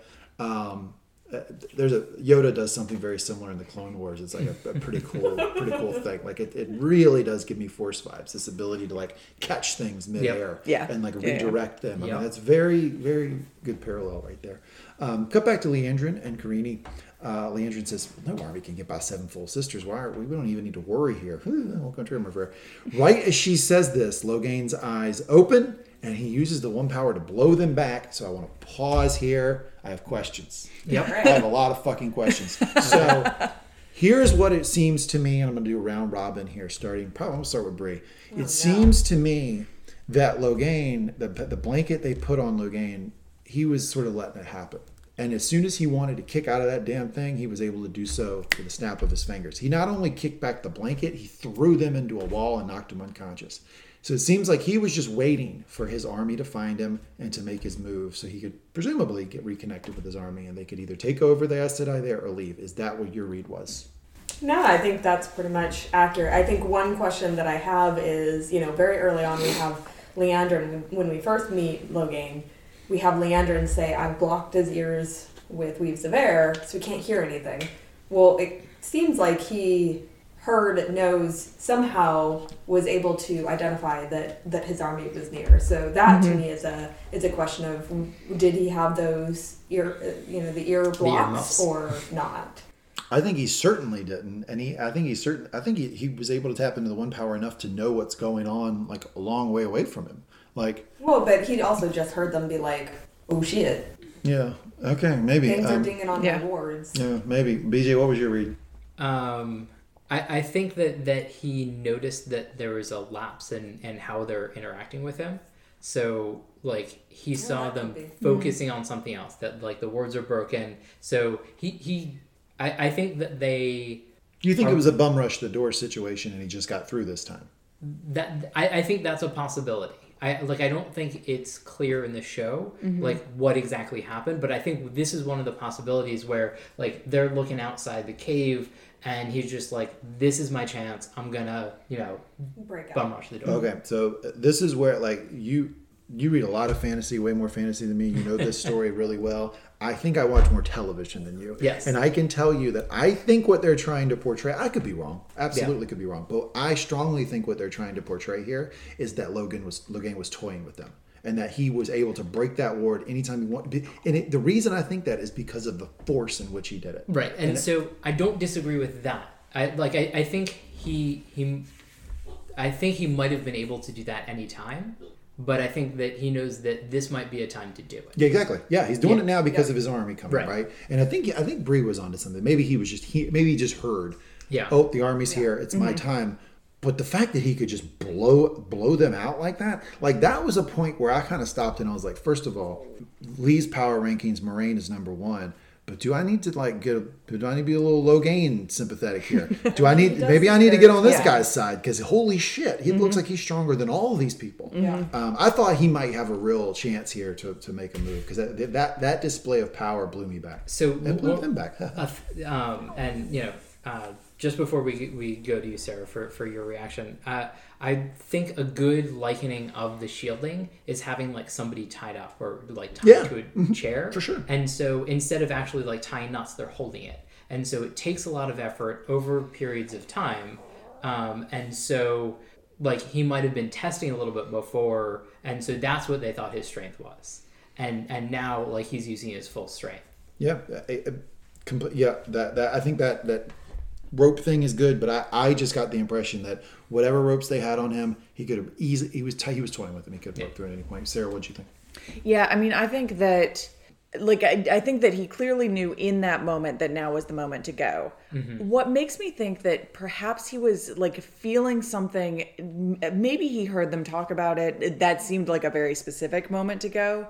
Maybe he was ta- like kind of tapping into something else, like feeling his army coming Mm-hmm. into the picture in Yeah. some way. And the only reason that I kind of I think that might be be part of it at least is because while he could very easily get I don't know, I'm really struggling with the like could he hear or could he not thing. Like that's where my real point of contention because like there is a possibility if you're rightly that he just could have heard everything they were saying That's what I throughout the entire I think he time that he was in prison there. And that's really interesting and yes, concerning. I, I, is, yeah, I mean, my, my read was that he he he could have left. He could have broke out at any point. He heard them the whole time. Yeah. like I thought he was in, fully in control the whole time after he did this. And I wonder if that's like part of the reason why in the dialogue that they've written, they put so much emphasis on the weaves of air. Oh, we know the weaves of air that, um, you know, are keeping him from hearing or working because obviously they're working. Well, we seem to be in a situation where nothing was really working. So, like, this could be a real problem. Yeah. Yeah, and it's not to say that that that they could not put a blanket on him, right, or shield on him. I think they proved that they can. Right. It's just that the effort that they were using before was not enough, and and I think that that he didn't want to didn't want to really show that it wasn't enough until he wanted to make his move. Yeah. Yeah. Yeah. Um, cut back to the cave, uh, or cut to Stepin actually, and he says they need to get back to the cave to Logain. The army makes a run at them, and Alanna throws the arrows back at him. Pretty baller move there. They retreat into the woods, and the sisters start using one power left and freaking right. It's just one power all over the place to fight them off. It's a lot of them. They're coming from all over. Uh, it's a lot for for the viewer to watch here. But what we get, what we get is that they're overrun. It's more than they expected. And yes, the sisters can, and the Aes Sedai can use the one power to fight off armies, and they are doing it. But it's more, and it's a more committed army maybe than they expected, right? Mm-hmm. Because this is a very, I mean, the king himself is in the front line, willing to die for this. Yeah. Logain's army is really committed, and maybe more so than they expected. We also do get to see though the warders fighting, and they can they ball out of control too. They they fight really hard, and it's uh, it's really fun to watch. We also see Nynaeve fight. Uh, somebody comes upon her, and Nynaeve knifes somebody uh, Yep. right up in the gut, so she gets into the action too. Cut back to the cave, and the cage disintegrates. Is that that's a, that's the note? There was in the He cave. melts it. He melts the cage right around him, completely goes away. Logain, ooh, ooh, ooh, shake it off, shake it off. Ah, he's ready to go. He's ready to battle. Let's do this. And then Moiraine walks in, and I think, go away, Moiraine! That's what I'm screaming at the television. I'm like, you don't want to mess with this guy. Holy shit, he's so powerful, you don't realize it. But what we, the watcher, don't realize is that she's not there to fight him. She's there to talk to him. She doesn't seem particularly scared of him. She says the others will be here soon, so we don't have much time to talk. And that's when I knew, okay, she's she well, she's doing a little fact finding here. She says, "Why should I believe you're the dragon reborn?" And I think his answer, God, is fascinating because he thinks he's got a great answer to this. He really does. He goes, you know, um, I can hear them all when I channel. I hear all of the old dragons, uh, all the ones that came before me, and they are teaching me. They're teaching me how to do better than they did uh, because I'm the dragon reborn. They're they're kind of they're coaching me through this thing. And isn't that you know what the the wheel wants us to do is to always be spit out a little bit better than we were the last time, which I, kind of assumed maybe is the case. And Moiraine cuts him down in the same way uh, she kind of did the the sort of like uh, go into teacher mode she did when they were singing that song they didn't understand. And she's like let me let me explain to you a little bit about Manetheren she kind of goes into it with him and she says the wheel doesn't want anything any more than a river or rain can want something. It's people who want implicit in that it's you Logain who wants Yep. not the wheel. He walks closer to her. Well, what do you want? Moiraine says. At this point, she sees the other sisters stirring. She knows they're about to do a, a counterattack here, and she says, I want you to know that the voices in your head, those are the whispers of madness. And as strong as you are, your power is a trickle. It's a pinprick of candlelight against which uh, the rage uh, against the raging sun that will be the dragon reborn. And so here's what I get from that is that she asked him, "How do you? How do I know you're the dragon reborn?" And his answer was, "Well, I hear voices in my head that tell me how to do this dragon thing a little bit better than the last time." Mm-hmm. And she explains, "That's not how the wheel works. That's not how the being the dragon works. You're he." And in that answer, she figured out. No, you're just like the rest of them. You're powerful as shit, but you're just like the rest of them. You just, you just, you just fell into madness. You're just crazy. And she explains that to him and in weirdly enough, in a kind of nice way. She's like, dude, I just want you to understand you're kind of nuts. And that's when the other two pop up and the three of them together, this is where we figure out that they can shield him. Yep. But it's everything they've got to shield Yeah. him. Yeah. It's not like we were doing before where they could like, you know, hang out and like tell like stories and and stuff. Like they Right. they their arms are locked in. You see the one power actually this time. And it goes on and it shields him. And he fights it hard Yeah. he's fighting it very hard um, and uh, it, then we cut back to Stepin uh, or no and, and as they're doing so the, the three that are that are doing this is Moiraine Liandrin and uh, Kerene right Yeah. yeah yeah it is Yeah. and because when they put the the shield on him he has a sort of what what seemed to me like a last ditch effort to fight back and he shoots these like black arrows of it looks like one power or whatever and it gets through the the the, the shield which shows that to me that even when they're she, they're doing the 100% best they can three of them all focused on this he can still get something out of it and when he does all three come one gets through to Kerene kills her it looks like um it looks like uh, Liandrin and Moiraine were able to stop the arrow So, uh, so Kerene actually sacrificed herself to block the um, spears from Moiraine and Liandrin. She sees oh, that's it not coming. what I read. Oh, really? That's Yeah. not what I saw So, so, so what I was thinking happened is that one, it's it's not the one power; it's the pieces from his uh, cage that he tossed at them, and so it's something that they physical that they have to stop, even if like they're containing uh, the one power from like him affecting like things outside. but they were of, like- black yeah, Because they were so, grown so, by- so remember, like his cage was black or I thought it close was to gray um, but it was also melted. Anyway, so not 100% on that, but that's like what, what I was thinking. And so, but what we got previously was that Kerene is like really worn down. Yeah. And so, like, while Liandrin and Moiraine are fresher, they were able to stop. that was my read I still think though, because she has this look where she she looks at Logain and the things coming out of his shield, and she's like, "Oh shit!" And Yeah. I think she's the one who she's able to shield those two. Doesn't have enough left to shield herself. So, what I hmm. thought is like she didn't have enough energy to protect herself, so she could either keep Logain in his shield or protect herself. And she's just like, no, like shielding Logain in this moment is more important than my life, and we'll be able to to get it in. And so, so this is where we ask the audience all right folks listening Cole, Yeah, go either leave a comment on your favorite podcast platform or go to mangumtalks.com or hit us up on Twitter. Let us know what do you think, right? Do you think Kerene sacrificed herself to save the other two, or do you think that she was weakened already and that look that she gave was really just like, oh shit, they're stopping it. I'm not able to do so, and then and then she died. Because I, I my read was a little bit more of what what BJ saw, but I I I took this scene to be they were purposely showing us a lot of chaos. It was it was a Yeah. lot going Yeah. on, Absolutely. a lot going on real quick, and there was a lot you could you could infer either way. Sarah, what did you think of that? I, I honestly, I was so confused in this whole scene that I don't have a cogent opinion to, to Oh, we- offer you on just know she died. Yes, Yeah. I, I knew she was dead, and Stepin was pissed. Like that's Well, Stefan not pissed. Stefan looks like he uh, has like a s- small stroke. Like it looks like it, He's it- Yeah. to his Yeah. core. Yeah. It takes him.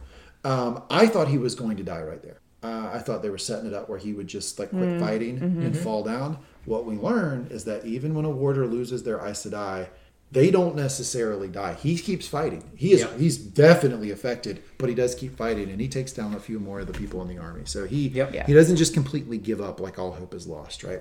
Alanna yells for them, "Go to Logain. I got this. I got I got a, I got another. There's levels to this, Yeah. and there's another level I can go. My to. girl. Yeah, there's another level I can go at. Shout out Charlotte Flair. There's another level I can go to here. And so basically, when they leave, it looks to me like she just th- takes it up a level, and she does something that like lifts up, I guess, the ground or the trees or something, and it just like rocks the fucking the Yeah. army, and it seems to blow back the vast majority of the army, and the king dies in this process. So they, they've been showing a little bit of this before, where there's like power tr traveling underneath the ground and then like popping up and flinging uh, some of the, some of the soldiers. Um, but I think before this, it's been like one per Aes Sedai, and they've Yeah. been like guiding it and, and Focus. focus. Yeah. And she turns her back, and then like a wave, like a half circle comes out. It's and such a just- badass scene, and it, it, it, it appeared to me like that that took out most of the army, um, or at least stopped them for yeah, a from, long from time. like continuing on. Yeah. Yeah, um, and they they all they all run back, right? And we see the king fall dead. So the Mm-hmm. king, um, I think, um, what what do you call it? like a externality maybe, or like um, a, a, un, a, a sad byproduct of this whole thing. I mean, it seems like the Yeah. king was not a bad guy. It just seems like he didn't have a real strong understanding of everything that was going on and seemed to be convinced by this Logain character and then ended up sacrificing his Yeah. life for it, mm-hmm. which is pretty unfortunate. Um, back in the. Back in the cave, Moiraine and Liandrin are fighting to hold the ward onto Logain. Uh, and Moiraine warns Liandrin that she's pulling too much and that she'll burn out. Remember the conversation we had earlier where they talk Queen. about the Yep. Queen of Manetheren Yep. and how she drew too much of the power, which does destroy an army in this in this tale, but it burned her from the inside out. And I think Moiraine is warning her of that. Moiraine seems to have like a little like like like the you know like when you're you're on an arcade game and you've got your life bars? She seems to like over everyone's head i think in her mind she's got the life bar of the one power and she sees that the Liandrin's getting in the red. Uh, and she's she's warning her right?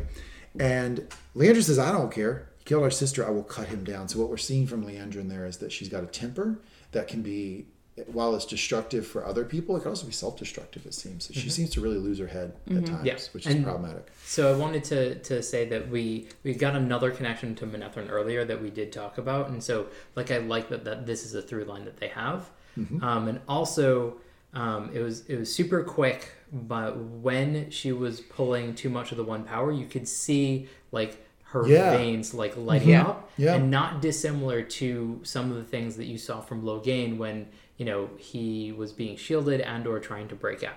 Yeah, it, it- like almost like uh, underneath his skin was like moving, or her or Liandrin, Yeah, or, and, like- like, like- jumping and moving. Popping out, yeah. Yeah, absolutely. And then we see Stepin walk in. He sees Kerene dead. He sees Moiraine and Liandrin holding him, and he stupidly freaks out.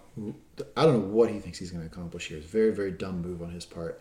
Um, and he runs toward Logains and attempts to drive his battle axes into him. So his, his axes do seem to go through the shield that they have on him, which is unfortunate. It, it, it would be great if it didn't Yeah. go through the shield, because when it did go through the shield, then he had the he, being Logain, could shoot his one power into it. Because goes to what BJ was saying earlier, which is he needs something physical to attack them with, mm-hmm. right? And he had, at that point he had the axe, right? And he was able to disintegrate the axe and blast it back out in almost like a grenade type fashion, right? Yeah. Like it's just like shards everywhere just Yeah. exploded. Yeah, and so what I think they're doing with the shield is like one when it's tight to his body, that means that he like can't affect anything with the the one power. But when it's closing in, he can affect everything that's still within Yeah. like his Yeah. his His sphere. bubble. Yeah. And Yeah. so that wasn't completely closed. And because it broke Right. through, it was then it was in his sphere, and he could he could affect it, and then he he Yeah. So I do want to point out here that I'm not sure that Stepin's actions were entirely harebrained. Other than, I mean, obviously he's kind of gone mad because of the death of his Aes Sedai, but he can't see any of those weaves that we're seeing. So he he sees the 2 hmm. Aes I looking like they're shielding him, and he's just standing there. Logain's just standing there. So to me, I think he actually thinks that Logain is shielded and he is powerless. Time to oh, kill. How, He- he how's the how's the viewer supposed to know that he can't see it? Yeah, what they should have done is a, a flash to his perspective Yeah. in that yeah. moment and Because it- without the I leaves, suspect because you're right, yeah, but there's the no way to know tell, that. because Yeah. I couldn't That's tell. fair. And yeah. so, so one of the things that they, it's a quick thing that they mentioned, and they definitely should have done that. That uh, Moiraine says that um, we like you can't see the workings, like she can't see the workings of men, and so like that was awkward. And I think you're s- maybe supposed to extrapolate that it goes both ways. That that men can't see what women do, and women can't see what men do. I think that's too. I think you might be right, but it's too big of an no, ask. No way. viewer. The, you too you big poll the viewer. Ninety Yeah. some percent are going to think that he can see what we see. Yeah. Yeah. Um, even though I will point out that even if he couldn't see it, I do think it's one of those situations of maybe let the Aes Sedai handle this guy. Maybe Yeah. hang back because Mm-hmm. this guy seems to be a real problem. He just killed your Aes Sedai. Maybe let them deal with this guy. And Yeah. Absolutely. I think one of his other, you know, pieces of thinking might have been like he might be able to see the struggle at least, and he's trying to distract Logain because if Logain has to think about something else, it's going to be easier to shield him and get him under control, and doesn't realize. I suspect that What Stepin is is a gonna is a is a um, a, a character you like in the books. You, we, we all like I him in don't the think books. he exists in the books. He doesn't exist in the books. Okay, it seems to me like you're. Yeah, I, I at this point I don't even think the books have anything to do with the damn show because every time Yeah. I ask a book question, you guys are like, "Yeah, not in the books." So, but Yeah, my we're point- gonna have a weird, is real that- weird second part of this Yeah. episode. But my point is that you, you seem to be Yeah. sympathetic to the action, but I mean, So- e- but I don't think that they were writing it that for us to be because even Lan yells, "No, don't do that." to Yeah. him," Yeah. giving I the think- viewer the perspective that he shouldn't be doing it. Right. No, I mean, agreed. But I think it also it it shows the strength of the bond that he and Kerene had, Sure. and what some of the outcomes of that bond breaking could be. Yeah. So Okay. uh, what I will say is, in the books, we do see instances of an Aes Sedai dying and like what happens to their warder, and that's where where I'm pulling like what his mindset might be. Oh, I, I mean, I know that he's just out of his mind. I mean, he's absolutely out of his mind. But it's, I think as the viewer, we're supposed Yeah. to think it's a stupid thing that he's doing. Yes. Yes. Um, anyway, whatever the whatever, what happens is that this actually completely explodes. The shards go everywhere. It seems to hit pretty much everybody except Nynaeve. Yep. Right. Um, Moiraine gets it kind of in the like the maybe the the, the kidney Yeah. area. Maybe kidney. Let's hope it's kidney, not liver. Kidney. um, everybody seems to be hit by this thing. Uh, it looks like Liandrin gets one kind of up near her chest area, but who gets it the worst is Lan. Lan gets it right across the throat. Lan definitely dying. Yeah, blood Definitely is dying. out. Yeah, yeah. uh, Seconds away from dying. He knows it. And I think Quentin Tarantino might have had a quick, quick input for from this scene. Somebody called him up and was just like, "Okay, we need something to have." It's like, "Oh, just have blood just spurting out of his neck." Like, let's let's do Everybody it. will get it. They want you to know that he is dying. And as he lays dying, um, Nynaeve looks down and looks at him, and it seems to me she thinks it can't end this way. Like this can't that, that my, my my story with this guy can't end this way. And she screams, "No, no, no!" And te- seems to tap into the the one power in a way that is completely uncontrolled, that is unpredictable. She didn't know what she was doing. It seems to shock Moiraine a little bit, and in doing, in pulling the one power, we see it flow through her. Her braids go straight up. There's this imminent blue light. It blows Logain back, and everyone in the room is healed. Not just Lan. She heals everybody. Mm-hmm. I think, I think, and I don't know that this is supposed to be 100 percent clear. I think she did that because she has grown very, very fond of Lan in like a very, very fond way. And th- him dying is what she was upset about. I don't think she was after healing Moiraine. I mean, I don't think she's against it, but I don't think she was after it. She emanated that thing because she wanted Lan to live, and she did, and she she healed everybody. And that really fucked up Logain's plan. God damn it! Like you know, Logain's got to be like, "What the fuck?" Like, I just had everybody like I had just like Now I- pulled, pulled it, you know, pulled victory out. Now I got Anakin Nope. Skywalker here pulling from the force as a six-year-old. Like, how the hell should I have predicted that? And Go as ahead. far as being uncontrolled, I don't think she would have healed Liandrin if she could have decided. No. Probably not. Yeah. Probably not. I don't think Um, she likes she that just, but it, it, and this is something that Sarah pointed out to me as we were watching. I thought it was a really good point. Um, matter of fact, I'm not even gonna say it for you. You say it. When she tapped into the one power, the, the danger there. Yeah. Oh yeah, no. Well, and we we just saw this with Liandrin um, when Moiraine was saying, you know, you're drawing too much. You're you're you're drawing too much here. This is really dangerous. You could burn out. The vi- the scene of Nynaeve and the the the blazing sun, Yeah. yeah, that comes up. You know, the, it is really there's a kind of knife's edge as a viewer there for a minute because like there's a real danger that she's Danger pulling that too she's much. pulling too much and you're is gonna- abso- I think and is gonna burn out. Absolutely, what they're going for. Yeah. especially because she she's never done this before. She doesn't know that she can do this. She yeah, this is wild, Completely just all over the place. wild in the world. Um, that she could easily be drawing too much. Now the fact that she doesn't, I mean, she must be. and the fact that she can do all that happened without burning out is interesting. Yeah. Yes. Um, but we do have a thread that we know that she can channel. Yeah. We know she but can she doesn't Yeah. really. But that Right. level, Yes, That's- that that's what. I'm saying. Exactly. She- and she no, doesn't No, I 100% yeah. agree. Yeah. Yeah, I mean, the, the, there's there there's parallels to this in the Star Wars universe over and over again, where you have someone who's force sensitive who um, gets hyper emotional and in a scared situation, and they tap into it in a way that's completely uncontrolled. Maybe helpful in that situation. Probably something Yeah. you don't ever want to replicate again. Yeah. Yeah. You, you want to put a clamp down on that. Yeah, and pretty it seems like. Moiraine has that look. Like this is really helpful here, but holy fuck, like this is dangerous for her, and maybe like a, she filed that away. I'm, gonna, Yeah. I'm I got Yeah. a few lessons Yeah. I need to teach Nynaeve Yeah. here later. Yeah. Yeah. Um, Similar to a, a, a, Dwayne, a Gwen that, that we had earlier, where, where like this is how you do it Yes. correctly, Yeah. safely. Um, Um, yeah, she's gonna pull. She's gonna pull yeah. Nynaeve out in the woods to, to look at a Do- to do look a at a quick- stone. Quick midichlorian count. Yeah, uh, and here's this, here's a part thing I want to talk about, right? Because I've uh, to me the most fascinating person in this entire episode by far and away is Logain. And when Logain looks at her, he first off he looks shielded, he looks shocked, he looks at her and he goes like a raging sun. I took this to mean, I want to do another round robin here. I took this to mean he started to question himself mm-hmm. Yep. as like Absolutely. Yes. I don't think maybe I'm not the dragon. Yes. Like that, I, maybe maybe I, the, what I just saw here is way more powerful than what I could do. yeah. Yeah.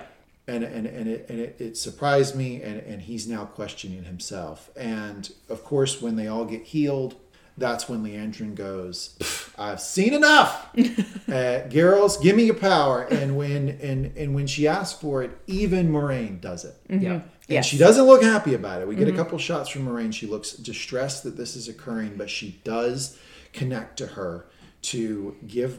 It looks like Liandrin needs the power of multiples to be able to do this, mm-hmm. and she does. She says to him, "Let the hand of the tower fall on you, Logain Ablar, and take back that which nature itself does not wish you to hold." With that, Logain pulled into the air. You literally see the one power, which is like blackness coming out of him, being taken away from him, pulled from his body. He falls down to the ground, whimpering and crying. It seems to me that Logain has been gentled and he's out of the picture.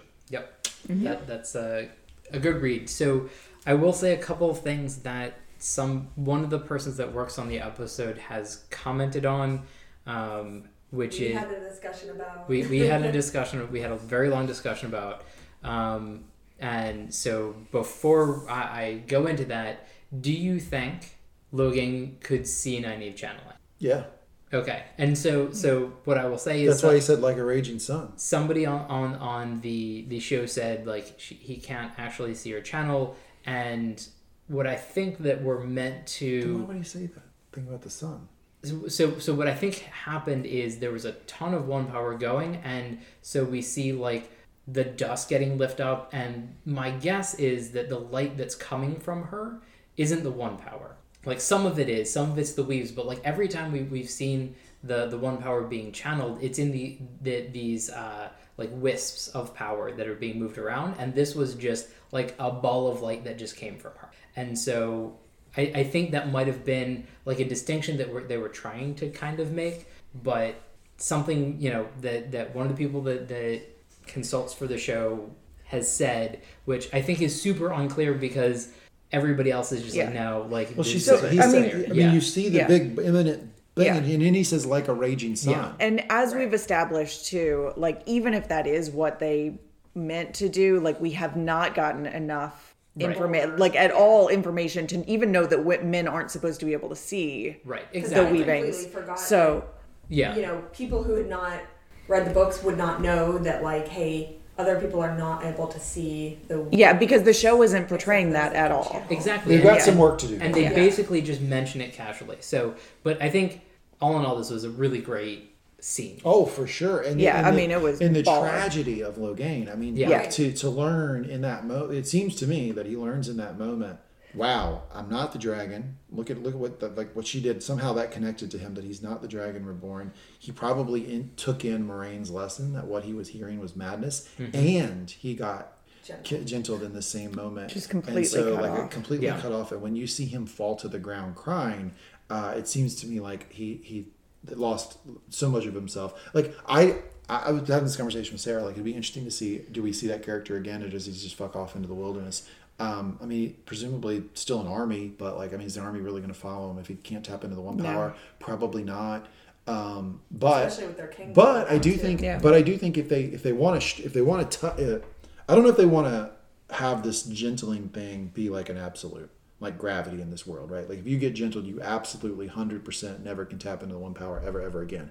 If they want to do that, then they should just let Logain go off and, and never be heard from again and go. Yeah. if they but if they want to test knife. that if they want to test to see maybe maybe if you're super super powerful with it you get gentled you can get back into it or something i don't know like if so he's the person to do it with Yeah. i don't know if they're going to go that route but if they want to th- they have established this fucker was so strong he might be the one to test it a little bit if they want to go that route i don't know if they will or not but either way what a tragic ending to my guy game. Yeah. Yeah. Um, again, Moiraine Moiraine doesn't seem super happy about this turn of events. Stepin is holding Kerene.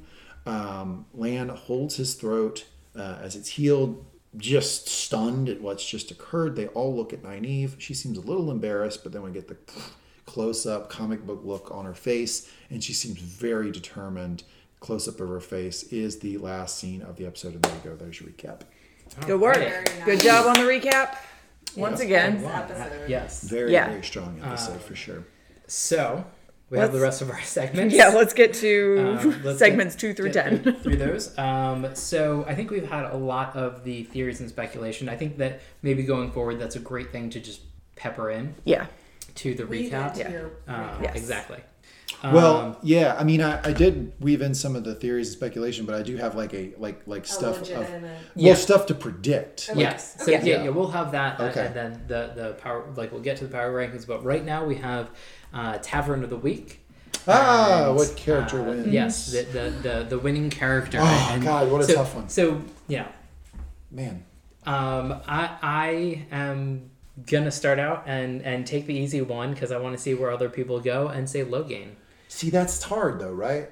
Because of the tragic end. because of the tragic end and and um you know I but I think he's so fascinating because and this actor does an amazing job because we get a lot of description in the books of what he's supposed to be like and I think he really pulls it off like he's supposed to So he's a be- character in the books. yeah, Yeah. He, he, he is a character He is a character. Fair fucking But he question. looks yes exactly like that. yeah Okay. You know, and right. he acts like that, He's- and it's you're supposed Yeah. to get Awesome. a sense Awesome. that he's regal even when he's in his cage Yeah. and like you get that and, I did get and that, yeah. you get his power you get everything about him he has a super interesting story that is you know 20 30 minutes if that of the episode and so i think he's fascinating i think the actor did an incredible job it, he, he was the the character of the episode for me Okay. Great, Sarah. I think that that is a great choice. That is Yeah. perhaps the obvious choice. yeah But actually, I'm just going. My criteria for this episode is who did I just like the most in mm-hmm. this episode? fair. And I like I am in Alanna's camp. Yep A thousand percent. She is a I badass. loved her. I loved her so much. Um, I loved that, and and you know, I talked about this a little bit during during our discussion earlier. But like, she is the first of the Aes Sedai who really starts to humanize them as like, oh, they can be funny and like have pasts and stories and things like that. Yeah. Um, her and her two warders, hilarious to me. Love everything about it. And then we get her in the fight scene, and Ooh, boy. my god that a woman She can throw shit. down like yeah that is that was really Yeah. really cool um so i you know she's perhaps a dark horse for the episode but i i loved everything about her in this Good episode pick. She is a she is a boss out on the battlefield. Uh, I'm gonna go Moiraine. I know it shocks everybody, um, but here's my justification for So going is this Moiraine. like Mm, two out of four episodes a year, like boring. Absolutely. Well, he t- I mean, he took Logain. I mean, like, uh, I think I think Moiraine because here's here's why because she first off she shows selflessness with the other Aes Sedai. Even mm-hmm. though she knows they're a little catty and how they talk about her she establishes that when with Alanna she goes "I- I'm, I'm sure they are they wanted you to do this to get information from me. She knows they talk about her behind their back doesn't care. She's willing to be selfless to take the burden even after she just dealt with that wound just got out of bed getting healed from that she takes it on and she does something she's not comfortable with obviously. It's very hard for her to, to put this this thing on him uh, the shield on him but she does it anyway. And then when he gets free um, she doesn't lose her head. She doesn't go crazy like uh, Liandrin and say well kill the guy. Like she doesn't do that. She's like look I, i'm gonna have a conversation with him and talk with him. And she shows humanity to him even in that moment and says dude you gotta understand you're actually just crazy. I'm sorry to tell you. Like she, she actually has some pity in her voice when she says it to him. And what I think she's just what in this series of scenes in this episode to me, it seems to show that um, she's she could be a really good leader of the Aes Sedai. I think, um, and I think they need to look at her as a potential leader. The way that she ha- she held herself in a very difficult situation in this episode. And also has the the massive set of bronze balls to just he's not shielded. He can do whatever he wants through Yeah. whatever Yep. power and she just like walks up to him and is just like, "Hey, like I know you think you know the power dynamic here, but like we need to have a conversation right So there's some faith in her own ability, um, but she kept a level head. And then I, I thought also think it shows her ability to read the situation. She could, she knew that this guy is not just like evil incarnate. He's not just out trying to kill, kill, kill, murder, murder all the time. She knows that, and so that's why she's willing to go up and have a conversation with him. I think she showed a lot of leadership qualities. That even though she's a weirdo and she's not sleeping with her warder, I think some of the some of the Aes Sedai should look at her as a potential leader going forward. Fair enough. Wow, I think all of those are really very good. You have to nominate nominate I am. I'm going to. Yeah. So I'm going to follow this all up, finishing the end of the episode with Nynaeve. There you go. It was someone had Yeah. Yeah. she Sure. is the raging sun of the episode. Yeah. Yeah. We also do, though, get some really nice parts of her earlier in the episode. You know, like her sitting with the warders around the campfire. Like, you see her sort of relax a little bit, Mm-hmm. joke with people. Like, she she is human. Um, she's not just rage, even if she is a raging sun. Um, but then also, she actually, I, I really like this actor or actress in that she has a lot of emotions that go across her face at so many points through this that I thought it was really neat to see her emotional breath in that way. Mm-hmm. Um, I don't know how I'm going to pick Ta'veren of the Week. In fact, in my notes, I had as a two-parter. So for the first part, I was going to go with Logain, and for the second part, I was going to go with Nynaeve. But Gotta pick one. Gotta pick one. Well, we have the dragon's fang on one side. Gonna hold you to it. flame so I'm going to go. I think I'm going to go with the Dark Horse. Actually, I think Alanna really did great. Wow, look at that. Represent the third way here. like, Upset you of the week. what? Upset of the week. that is We're running. We're running. that is that is very gracious. I'm not sure if it's warranted. No, but she's such a fun. She was an unexpected. She was really cool, Really, yeah. You know, Yeah. and she's just a side character, really. But she was really well fleshed out. Part of the reason that I, I felt sort of comfortable picking her is that she is sort of really fleshed out interestingly in Right. Yeah. and and dynamically and and in a multifaceted way. So I thought they did a great job with her. And she makes the Aes Sedai more interesting. Yes. Just Yes. being who she is, mm-hmm. she fills out so much of who the Aes Sedai are with very little screen time and mm-hmm. very little interaction. And yet That's we true. see the intellect of Moiraine because she says, if we're going to have a war, it's good to have you on our side. And what do we see later? She actually stops an army. Yep. So, Yep. Absolutely. again, leadership qualities from Moiraine. That's Absolutely.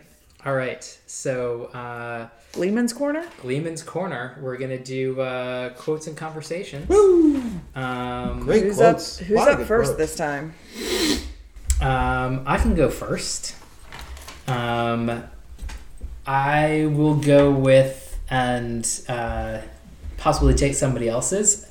Do you know what Aes Sedai means in the Old Tongue? It, it means servants of all. It is they who serve the world.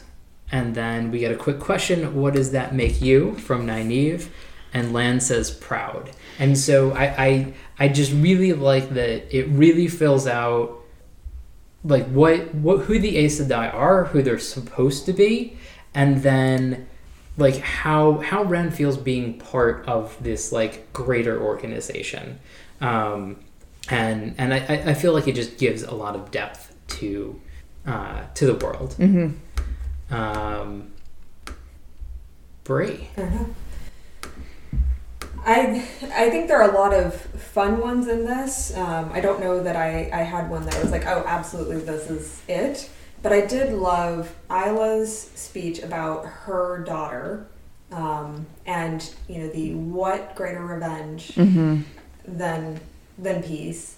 What greater revenge against death than life? It's just it's a very soulful moment um, for her.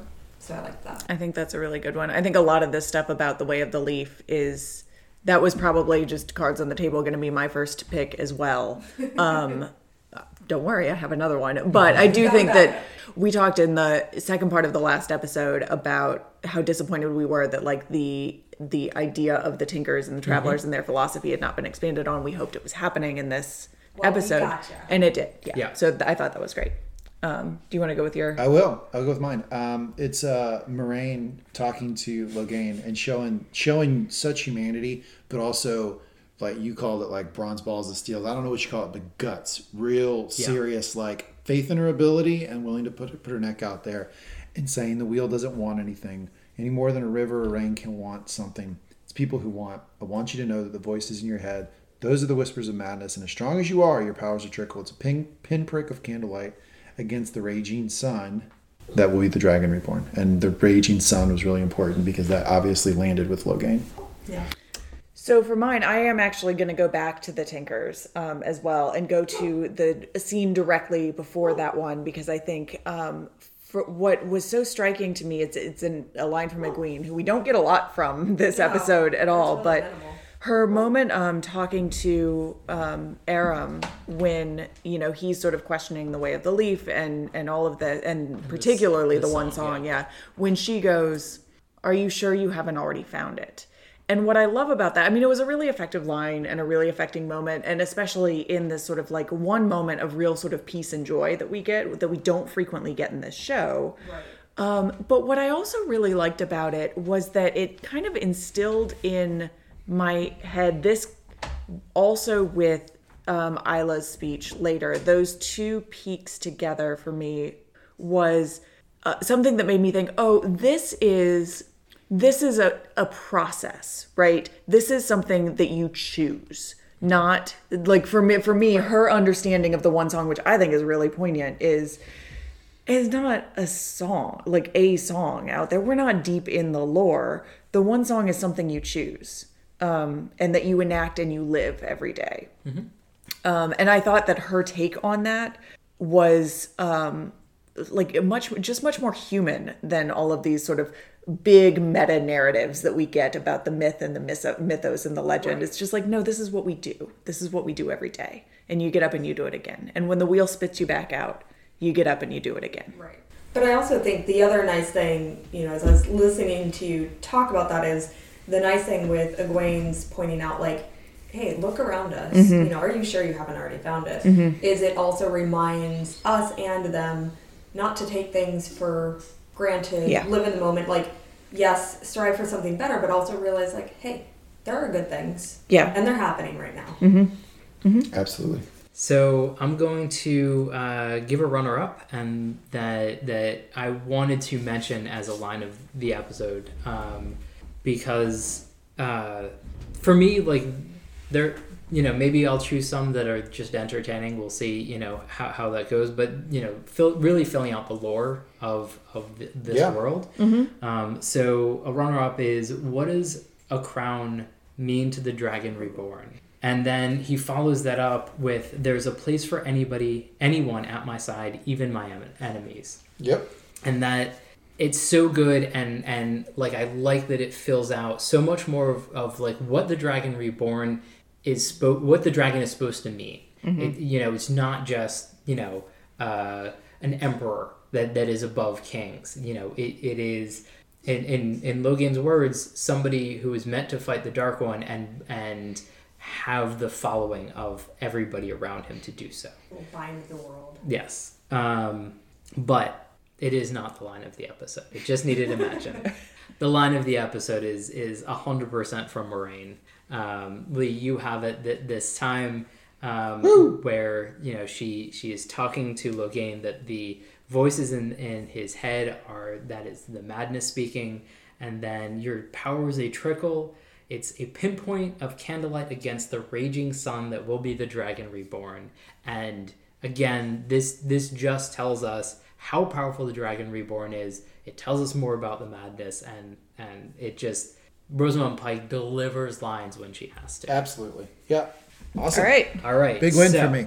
Um, we have some theories, and and then my favorite part of the, of this part one, the dragon power rankings. Absolutely. Power Uh, rankings. yeah. So the the I alluded to this in my recap, but one of the theories I have is that I think that we're going to get a weird tension with Moiraine and Lan mm-hmm. because I think Lan is going to get into a romantic relationship with Nynaeve, and I don't know that we have any sort of precedent in this world for like the the warder having like another like a side piece basically and then having like the the the, the main squeeze there that he's not doing anything physical with. And Moiraine might get jealous.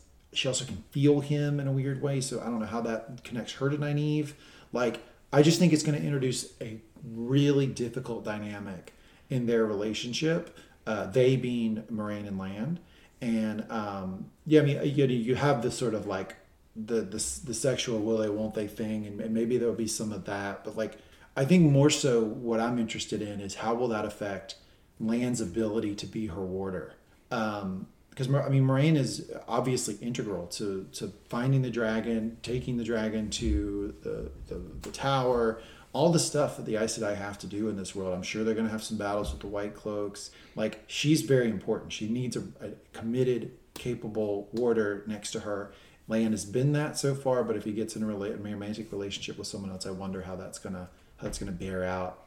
Because I mean, obviously, Nynaeve feels something for him. That that thing that she did, that wasn't because like, man, I really like chatting with this guy over the water cooler. yeah. That was powerful, right? So she feels something for Lan. So that's that's kind of uh, where I, where I think of that. And the next thing, uh, and the final thing I have is that I will be very very disappointed if we don't hear any more about what happened to Logain. Now, maybe it's as simple as, oh, did you hear Logain slit his own throat? Like, okay, that's fine. But Yeah. wrap that story up. I don't want to just see him whimpering and crying, and that's the last thing I ever hear from that character. So give me something else, show. And before the end of the season, by the way, I don't want to hear this in season two. I want to know in season one what happens to Logain, uh, because he was an entire episode. There's only six episodes in the season, right? Yeah. He's one. He's one of six. He's pretty Yeah. important. Yeah. Eight. Yeah. Yay. So and and as a character and the actor portraying him are super engaging. Yeah. awesome. And Yeah. so, you know, we know How cool would it be if like his followers kept following him? That'd be pretty Yeah. neat. It'd if be like very if, strange, if yeah, they were like but if they were like yeah he got he yeah they they did that to him but like I still like trust in his leadership and his judgment and I still like the guy so yeah let's go fight. That would be a cool wrinkle, right? So I don't know. do they know Maybe what that means? go back Yeah. and Yeah. be the king. Yeah. maybe or or maybe it would be kind of neat if they if they they tug at that they tug at that that thing of like oh well it's an absolute that he can't get back into the into the world mm-hmm. Yeah. i don't know maybe not but i i, hope, I want them to round that out so those are my two things Cool. Cool.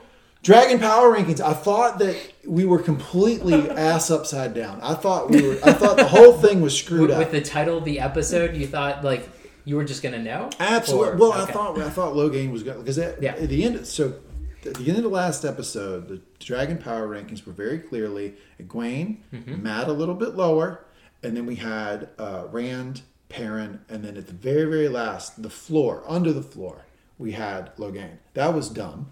Logain should have been way fucking higher, way fucking higher. Um, but the problem is, is that I have to do this this ranking at a moment in time, and the moment of time Yeah. is the end of the episode. If I Yeah. did the Right. Dragon Power rankings in the middle of this episode, Logain might be number one over Egwene, Yeah. but I had to do it at the end. Yeah. And he's been gentled. He can't be the dragon now. He can't touch the force or whatever. He's still number five. But He's you have the this theory end. that you know he might be able to break back out. So he's still on the rankings, right? Okay. Yeah. so yeah. the other thing Until he dies, he's still there, but he's Yeah. number There five now. The other thing that I would posit is Alanna did raise the What if? if Mm-hmm. we've inadvertently gentled the Dragon Reborn. That makes him still not like he's still the Dragon Reborn. Maybe I don't know. He's just that gentle. Yeah, you, you got to think though that like if somebody truly is the dragon reborn, that they're not gonna they're not gonna get themselves in such a, a situation to be gentle. I mean, I, I I think if he was the dragon reborn, I don't think he would have done some of the things that he did. I don't think he would have shot the damn axes at everybody like a damn crazy person. I mean, that was absolutely unnecessary. There's some stuff he was doing that I don't think the, the true dragon would do. He's number five still. Perrin, pretty darn close to him, is right there at the end. Um, I still have Rand at three. Mat is way higher because Mat is, it seems like against his will tapping into the one power. It seems like he doesn't even want to, and it's happening to him. So I'm gonna, I'm, you know, I, it's still the same rankings, but it actually really changes because Mat was a distant, distant second to Egwene, and now he is one B to her one A. All right. Okay, All right. that's interesting. All right, that's the Power Dragon ra- Dragon Power rankings. Uh, Weirdly enough, didn't change, but there is some movement. There's some Just know movement. there's nuance. Yeah, There's some, nuance. there's some movement and how close they are. You know, you, you have to address the rankings at the end of the week after everybody's played their games. You can't do it like, you know, halfway through and and and, and just say, "Oh, they had a really good game." So, Yep. Back he, where we started. he he fought, he lost, and now he rests. That's Logain. All right then. All right, part one out. Yeah. Thank you very much. All right, thanks everybody. I'll see you next week. May you always find water and shade, Lee. Perfect.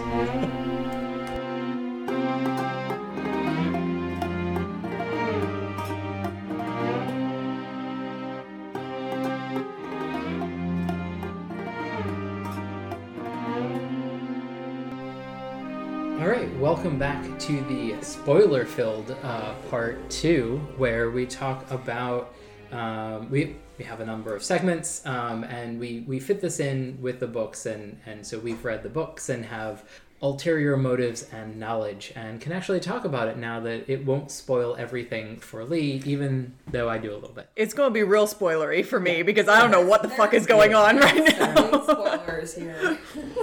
Um, okay, so so the three parts that we have are reading the pattern, where things it fit into uh, the so far to the bigger book picture, then the weft and the warp, which is how things have diverged from the book and how we feel about that, and then disappointed dark friends when people on the internet complain and sometimes they're right, sometimes they're wrong, um, and we'll make decisions about that.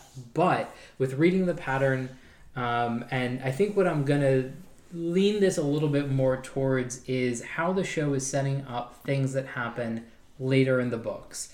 Um, and so I was super happy, and, and Sarah, this is a bit of a spoiler for you, that they've actually done a lot more to set up the relationship between Nynaeve and Lan than in the books because it happens and it's kind of out of the blue. That is not a spoiler for me. Yeah, it- well, It- what happens Yeah. with the relationship is a Exactly. little bit Yeah, of a spoiler. Like I don't know where it ends up, but like the fact that they Are are into in each into other. each other, I, I certainly know, and it was obnoxious in the Yeah. books that it was like like Lan gives Nynaeve like this ring that he has, and it was just like, and you know, there's some conversations between Moiraine and Lan, like, are you do you have divided loyalties, and and everyone's just like, they barely looked at each other, like, what is going on? yeah. Um, Looks are tantamount to marriage. yeah, exactly. But they have done a much better job with it in the show because it is obviously clear in the show right. that there is something going on there. Yeah. Um, I also really like and find it fascinating that Lee has this. Logain is an important character. He needs to come back, and He's gonna come back somehow. and that gentling isn't permanent. Which and is glorious. yes, um, so this So very is definitely- like is So that so a thing? Because I really don't So know. everybody at this time in the books and Yeah. in the show, but everybody believes that gentling is permanent. Right. And even Yeah. during the Age of Legends, they believed that gentling was permanent. Mm-hmm. Nynaeve heals Logain. And Oh, that wow. is the first time that anybody has reconnected someone's connection to the source. oh Yeah. man, So it, it is it is this beautiful, perfect like that's like when he fascinating. said that, I was like, oh my Yeah. god, you have no idea Wow. how close you are. Yeah. That's really cool. Um, and so it's not quite about power, and it's an oh shit moment for like everybody. Mm-hmm. And so when it happens, they're like, all right, well, what do we do? Like Mm-hmm. all the Like- Aes Sedai are like chickens in a flock. Like Yeah, yeah. and it's also is like, okay. do we gentle him again? Like, is that really fair? Like, is that a reasonable thing? Because like Right. it's permanent, and like this is something that we think we need to do. yeah. That's another thing. But like at this point in the story, like Rand has already declared himself Dragon Reborn, and so it's just like, well, if we're allowing some like a man to channel and be out there, like, can we we really keep doing Yeah. this? And so, him as a really interesting character coming back. That's that's really interesting. So um, I'm just gonna ask questions about that Yeah, are yeah. completely spoilery because I'm just interested, and I'll forget by the time I get to these books anyway. It's fine. Um, I'll wonder if it happened in a dream. But so when Nynaeve heals Logain, Mm-hmm. does she also heal his madness, or does he come back No, mad? she doesn't. right. Um, and, But and it's Yeah, also I mean- spoilerly. I like Yeah, no, yeah. I don't nobody care. Can yeah. Nobody can heal this madness either. Like Okay. once they have a madness, Mm-hmm. they're not supposed to be able to be healed. Or the, basically, all of the strongest heal, healers can only sort of provide some sort of like buffer against the symptoms. Mm-hmm. Nynaeve heals somebody with the madness Mm-hmm. that has a madness. Oh, interesting. Okay. I also see that. Yeah. So that's really sort of the spoilers for that is like there are those are major plot points in the books at different points where you get that. Um, the other things that I really liked about this episode and how they're setting things up is that we get a lot of lore about Aes Sedai, how they work, how the different Ajahs interact with each other, and that there's this Amyrlin seat. And that too, I think, is really, really cool because now we get this sense of a power structure, um, and so it's it sets it up well. I think, and we get a lot of information about the warder ba- bond. And I really like too the way, and the, I mean the books do this as well, but like we don't see the Amyrlin seat for a long time for Yeah, an entire like, book, yeah, really. exactly. but I think they're doing it really well on the show because it's been she's been talked about so much. Yeah. She has become this almost like Power figure. power mythical figure out there, as has the sort of idea of Tar Valon. Um, and the White Tower, like I really like how they're kind of fix of circling around it, circling around it, circling around it, and we're we're gonna get there. And I'm really, I'm really jazzed about that. So the other thing, one of the other things that I wanted to talk about, which is big spoilers, sort of, um, which we really get in the books, is a lot more about Lan. And so what I didn't want to talk about when we were going through the actual scene with between Moiraine and Lan is Yeah. that um, what we know about Lan's background is he is an uncrowned king of the Malkieri and basically is this like tragic character where he has lost his homeland and Yes. has been pledged to win it back. And so for me, that look was like this is one of the things that like you're helping me with this. I'm also like going to do my best to throw back the shadow to retake the the the seven towers you know retake Mal- Malkier and we also get that reference in Lan's prayer Yes. and so like that to me was such like a nice book thing that they're like really setting that up and that's really far like into the books. Um and we're also getting a little bit of that bond between Lan and Nynaeve and her understanding a little bit more about his past that again Becomes really important. yeah like becomes really important is like really important until like later in the books and isn't set up as much in the books as it as it is in the show which i really really do appreciate And one thing about I hadn't really thought about it. I mean, I knew that was going on with this prayer scene particularly, but one thing I hadn't thought about when watching the show that um that strikes me now is that that scene really shows not just we've talked about the differences between individual Aes Sedai and kind of how that's new for us and we've talked about the differences between individual warders and how that's kind of new for us. Yeah. Um, but the fact that Lan is like physically separate, doing something ritual based, completely away from everyone else at this camp is striking. No one else is doing this. This is a very personal thing. um, you know, within the show, we don't know what that means yet, but like it that is more different than the other differences that we're seeing, if that Right. makes sense. I also like that that li- uh, Nynaeve makes it very purposeful. I mean, she goes and she follows him, which you know is a little bit weird, but she makes it very obvious that she's following him, so he notices her coming. Mm-hmm. Like she makes no attempt to sneak up on him. Right. Yes. And it's like, I hope I didn't disturb you, which was a nice, like, at Even least though, like, comment. uh, Yeah. Yes. You were disturbing Um, him. Yes. Yes, you absolutely obviously you were. But, like, you know, Yeah.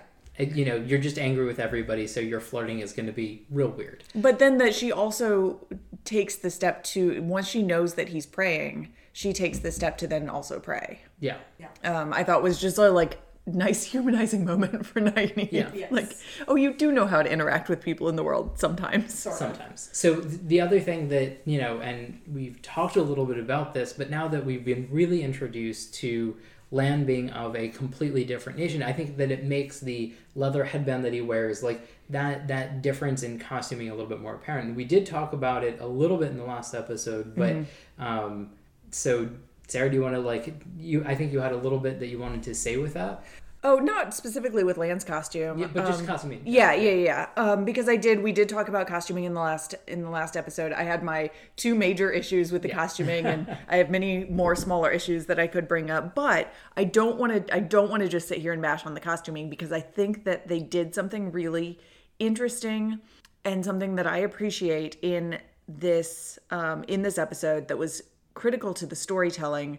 Um, and Bre, you brought it up on one of our trailer pods, but this is the first time we really get it in full full view. Is that for the Aes Sedai particularly, um, they have within their colors that they're wearing related to their Ajahs, they have given each of these Aes Sedai like individual costumes and they're individual costumes that are evocative of sort of elsewhere and each has an individual elsewhere as well and this is part of the reason that i liked Alanna so much in this episode is like her costume was real cool She's Arafeli. Yes. And she has bells in her hair Yes, like they does. do in the books. Oh, cool. Super so cool. excited. Yeah. that's yeah that's neat Um, Even And- though I just always imagined them to be like two pigtail braids Mm. with Yeah. bells. like I, I think this I think is like a much yeah this Yeah. is a much like more interesting representation and you also saw like her i mean especially going along with her certain character traits that we see in this episode like she had a much more interesting dress Mm-hmm. a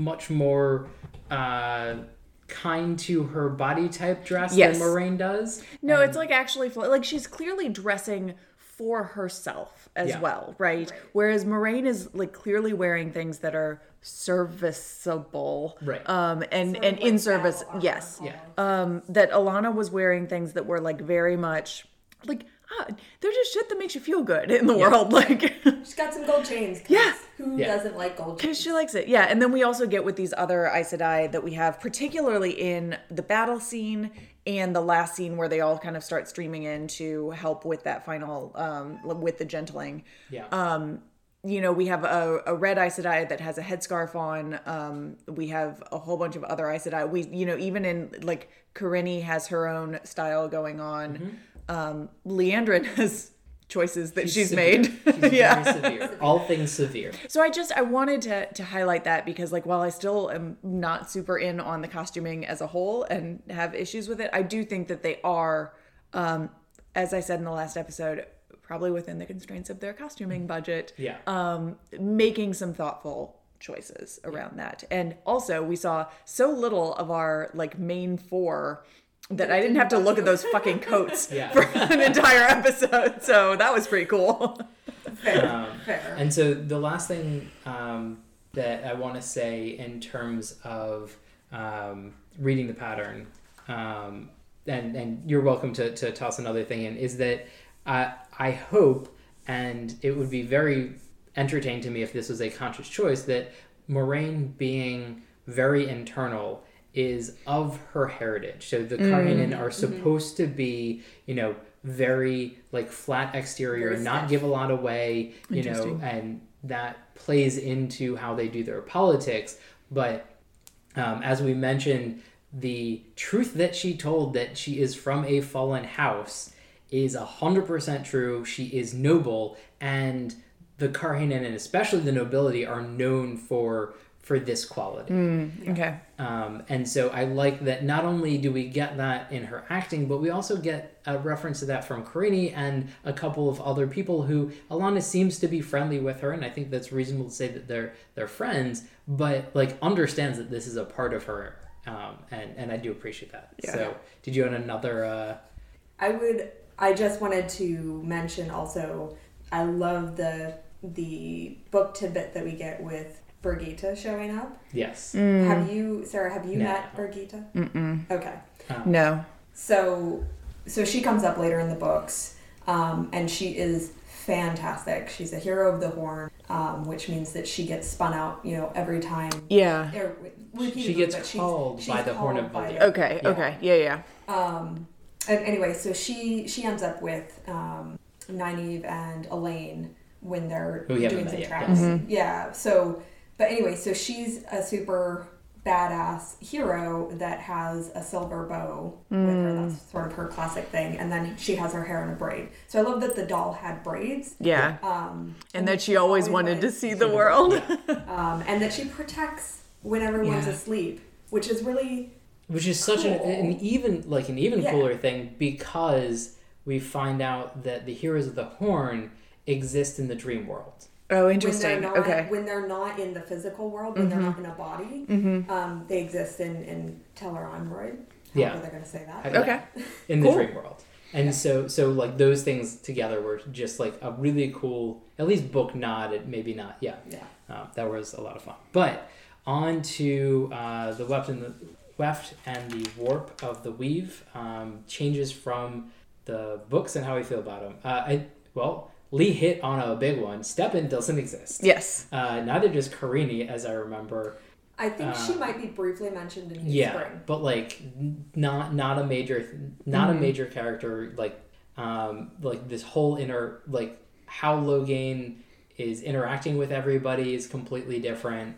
Um, also, Tom Merrilin, like we do get the fade scene, which is similar, but like everything else is very different. happen at The, the, Whitebird. Right. Are, are like a completely different family. Mm-hmm. Um, With Elsie, the daughter that makes eyes. Yeah, And Rand. that, that makes eyes. Oh, eyes that's right, I red, do- yeah, yeah, yeah. And, and I can do without that in the show. Yeah. Thank you. but also like, and she shows up later in in the books as Sure. and, and plays somewhat of a role so like they're they're diverging a lot here perfectly fine with the Grinwells being different Yeah. um I think it was interesting to have Kerene and Stepin be there I mean I think that it's useful in terms of like showing things in the book that we wouldn't be able to have otherwise, like how warders react to when their Aes Sedai die, Mm-hmm. um, that Aes Sedai like do get tired, things like that. Yeah. Um, I and I think we're gonna get a little bit more out of that. Yeah. Based on the trailers, I think um, we'll get a little more run out of Stepin. yeah, and so and, And he is a good character in the show Yeah. too. Like I think he does does a lot in that. Like you were saying, Yeah. BJ. Yeah. Narratively, they do a good job. But you know, the actor was good. It, I think I thought it was a good addition. So one of the things that I I'm not as much in love with um, is really sort of leaning into the we have to like give some points to everybody else being the dragon reborn and like mm, really making this mm-hmm. Mat thing be like, well, is that the corruption on satan that, that's mm-hmm. happening rather than like everybody's gonna be like, wait a minute, that that was you know Mashadar, which we don't even Yeah. like really Yeah. get anything from from Shadar Logoth Yeah. and it doesn't look the same it doesn't act the same which is kind of okay but like then that twist is gonna i feel like that twist is gonna like pull the rug out from some people Yeah. and i think that there's no real reason to be leaning into it looking the same Yeah.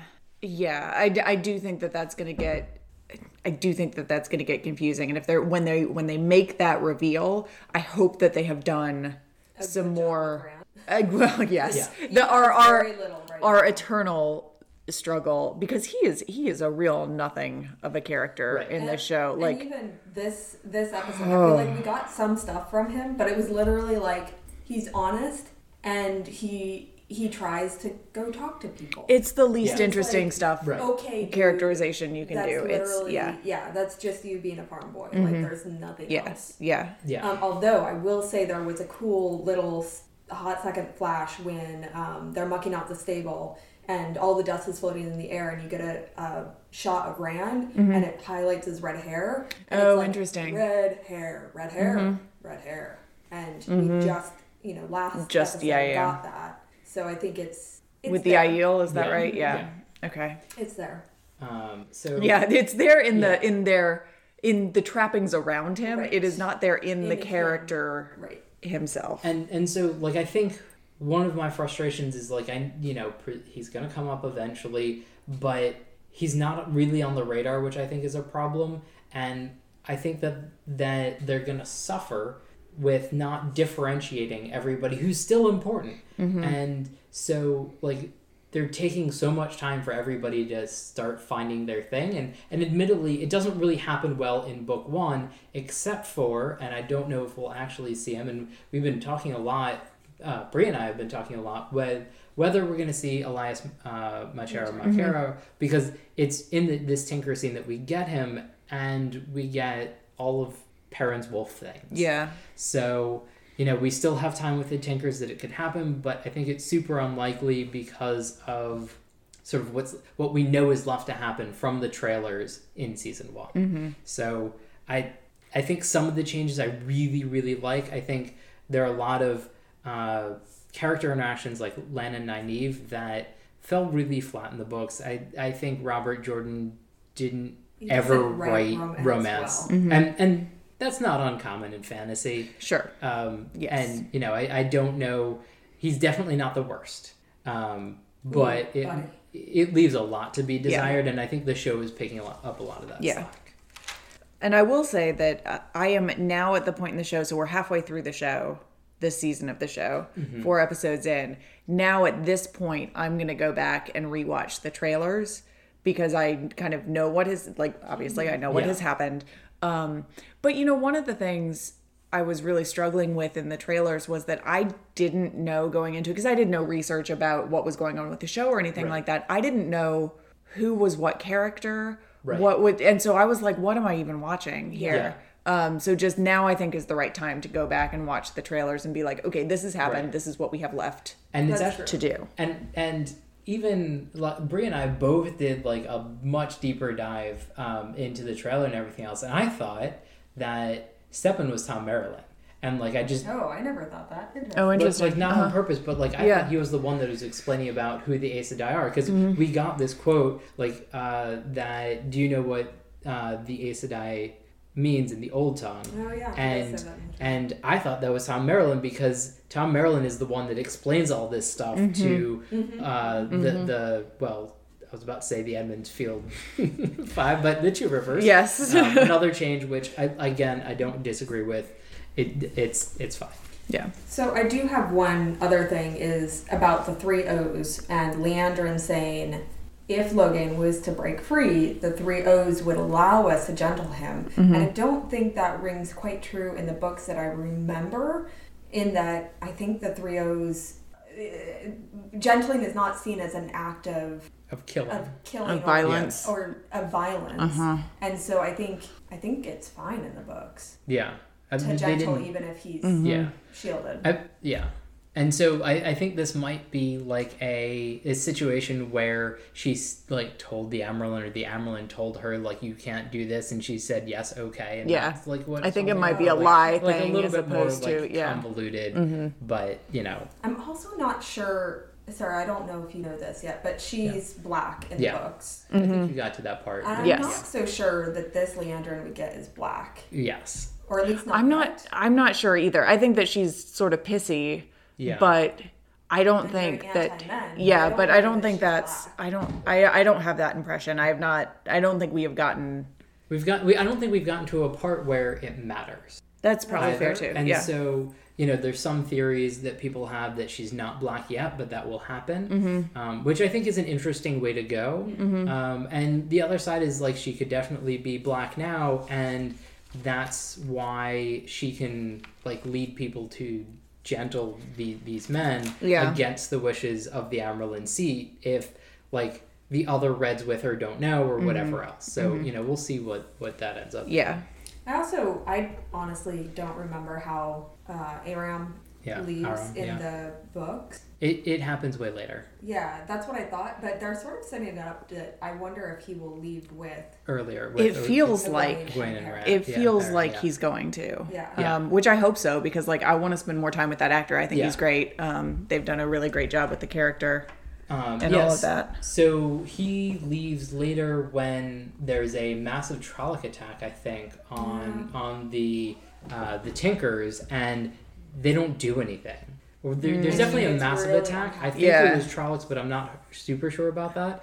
And he gets super unhappy about that, and like goes the opposite direction. A little bit AWOL. Uh, Mm-hmm. Okay. Yeah, he he he he gets uh he gets real serious about his sword. Um, That's what Ila thought about doing. Yeah, you know. yeah. he t- he took he took the opposite Yeah. choice. Although Yeah, I did like that little call, you know, picking up the spear. yeah, And that's the like divergence, you know, very, very early after the breaking, you know, between the Aiel and the Tuatha'an, is that the Aiel picked up the spear. Mm. Yeah, Mm-hmm. and so the way again, this is spoilers, um, but the the way of the leaf is uh, something that the Aiel practiced before the breaking, and so them veiling themselves like has to do with that, and like the one song like comes from that. So there is an Okay. actual one song. It's a little mm, kumbaya-ish and a little weird. Mm-hmm. There's some interesting things that that come up up about it that they may do. Um, so so yeah, it was it was a cool callback. Shall we go into disappointed dark friends? I think we have Yeah. a little bit that's separate this time. yeah. I wanted to. I've been trying to like. Uh, The internet is the internet, so I've been trying to tease out what will be a productive conversation for us to have instead of what are just complaints on the internet. Although I think, from my very limited understanding, there has been a, a renewed rally around the show in a lot of corners of the internet too, which is gratifying to see. But we talked about it at the very end of, of part one for this episode um, of what exactly is going on with the Nynaeve scene, and with Logain, Nynaeve yeah. and Logain. And that was one thing I kept seeing on the internet where it was just the questions of like, can somebody please explain to me what is happening here? Yeah. Which was so interesting to me because as we talked about, um, you know, I I did not have in my head at all that men couldn't see women's weavings, that that Yeah. would even be an issue. I hadn't put together that her magic, her power Yeah. looked different than, Yeah. or that it looked different than the weavings that we had seen either. I thought it was just a supercharged version of it. Yeah. So I started reading these questions about like what the hell happened here, and I was like, "Are you all idiots?" Like, what- Right, yeah. Yeah. I think it might be a little more complicated than I was anticipating in that moment. There, I mean, but again, I think that they're streamlining stuff, and, and you know, again, this might have been really hard to portray, and you know, as you mentioned, it's just like you know, then you'd have to like have somebody with a point of view that they can't see, and it's just like then it's harder to understand and like not anywhere near as important, and so And you'd also then have to have another scene of somebody going back afterwards to explain what had Exactly. happened so that we as the viewers were cued in on why couldn't step and see the right, The and it's just interminable. Like Yeah. then Yeah. we start getting into the territory that we keep we keep talking about of like how much is too much for show don't tell, And Yes. and, they've done a very, very good job of skirting that, right? Like they've they've done some lore dumps, but for the most part, they're trying really, really hard to make this Mm-hmm. engage, engaging, watchable show for the non-reader. That then gives them enough information that they stay happy and excited about the show. yes. So, um, I need to draw a dragon's fang on uh, the door of somebody because I apparently live with a disappointed dark friend who was hilariously angry about Moiraine having a puppy because Oh, yeah. dogs don't like Aes Sedai, a female Aes Sedai, cats do, and that, that there was this huge change that it wasn't a cat that, that liked her, it was that, that she liked, it was a dog, was unimaginable. Bre, do you have anything to add to this explanation I- of I your have disappointment? Very little defense here, other than I think it would have been better if it was a cat, just because that is the lore. However, BJ did bring up a very good point. He was like, "Well, that's kind of echoing the." You know, cat, women, dog, man. Yeah, it does become and, a like, little you bit don't of a- need to have yeah. that in this. Like, it's it's a not maybe a great way of looking at things. yeah. Um, I did think you could maybe make like a, a very loose coloring of how this might track is that Alanna is thinking about you don't as an Aes Sedai, you don't necessarily own dogs, but they might be yours in some mm, way. Mm-hmm. And I, I wonder, like much much later, she bonds Rand against his will, and so I think she's thinking about leashing as a as a as an act, like being able to contain the dog. a little. Interesting. Okay. But I was just like, that's probably completely like throwing crap against the wall. with Yeah. sticks. Yeah, and so what I what I will say is that having dogs react badly to uh, female Aes Sedai would also get in the way of how they're having animals react. I assume to the madness and the corruption, and so like the the horse that didn't like Mat, but we think that's for other reasons. But like that being a general thing, I think that then it'd be hard to be like, all right, well, dogs don't like female Aes Sedai and cats don't like male Aes Sedai, but like everybody is a little like un- uncomfortable about the corruption. It like it just it builds too much, and I think this was a good way of being like there are issues with the corruption and animals can sense that. Mm-hmm. Yeah. Yeah, that makes sense. Um, that is, I didn't know that that was a thing. That is interesting, though. I kind of like. I There's like. a dark friend that really likes cats, and so she heals all the cats in the city, kind of deal. Oh, gotcha. Yeah, Cat ladies, they they are crazy. Sure. Yeah, Sure. Marillin. not Mar- I don't I don't remember. Anyway, so so like it's a big thing um, with the, the whole cats. Yeah. But it's completely just fluff, right? Like, yeah, a one bonding moment between. Yeah. yeah. Um, cool. Do we have other things we want to talk about here? Um, I have one small foreshadowing that I'm super excited about. Let's do it. which it. is in the the dream with um, when Rand is walking up and he Oh, yeah. sees Mm-hmm. uh, Mat or sorry Perrin. Perrin just Yeah. wailing away at, at his presumably dead wife. Uh huh. Um, you have Mat with a bloody hand. Yes. And he ultimately is leading the band of the Red Hand. Oh, interesting. And I was Yeah. like, That's really that cool. might Be what it is. That's Yeah. really cool. So um, that's it. oh yeah, that, so that is cool. So a lot of people on the Were you internet. going to go with something else? Well, a lot of people in there think that's a tinker, not his wife. Um, and there there are whole other like and so his interaction with Aram that later like he Aram basically not quite a warder, but basically takes up arms to that extent and like Like much later. gloms onto to Perrin. And so like him like forging like a a tinker into like that position. And, and, like there are other things like that. But Interesting. who knows? We'll we'll have to uh, see and find out. But yeah, the band of the red hand thing is is I like hopefully that. that's the thing, and it's it's cool. Yeah. All right, well, this has been a lot of fun. Yes. uh, yet again, and I'm really looking forward to next episode because I don't know What where the they're heck's going. gonna happen? And now we're in like mysterious territory, really. But I mean, This like I, great. I think that there are a lot of things that they're gonna hit, um, and so like again, they are really following. I think the intent of the story, which Yes. I do like sincerely appreciate that that is what they're doing where like they do like take some characters together and split some characters apart or whatever you know it's fine but generally the, it's a lot of fun. The spirit is there. Um, yeah. so the next episode is blood calls blood and you know we've been trying to figure out what that is um, but we don't really know so excited to find out. Yeah.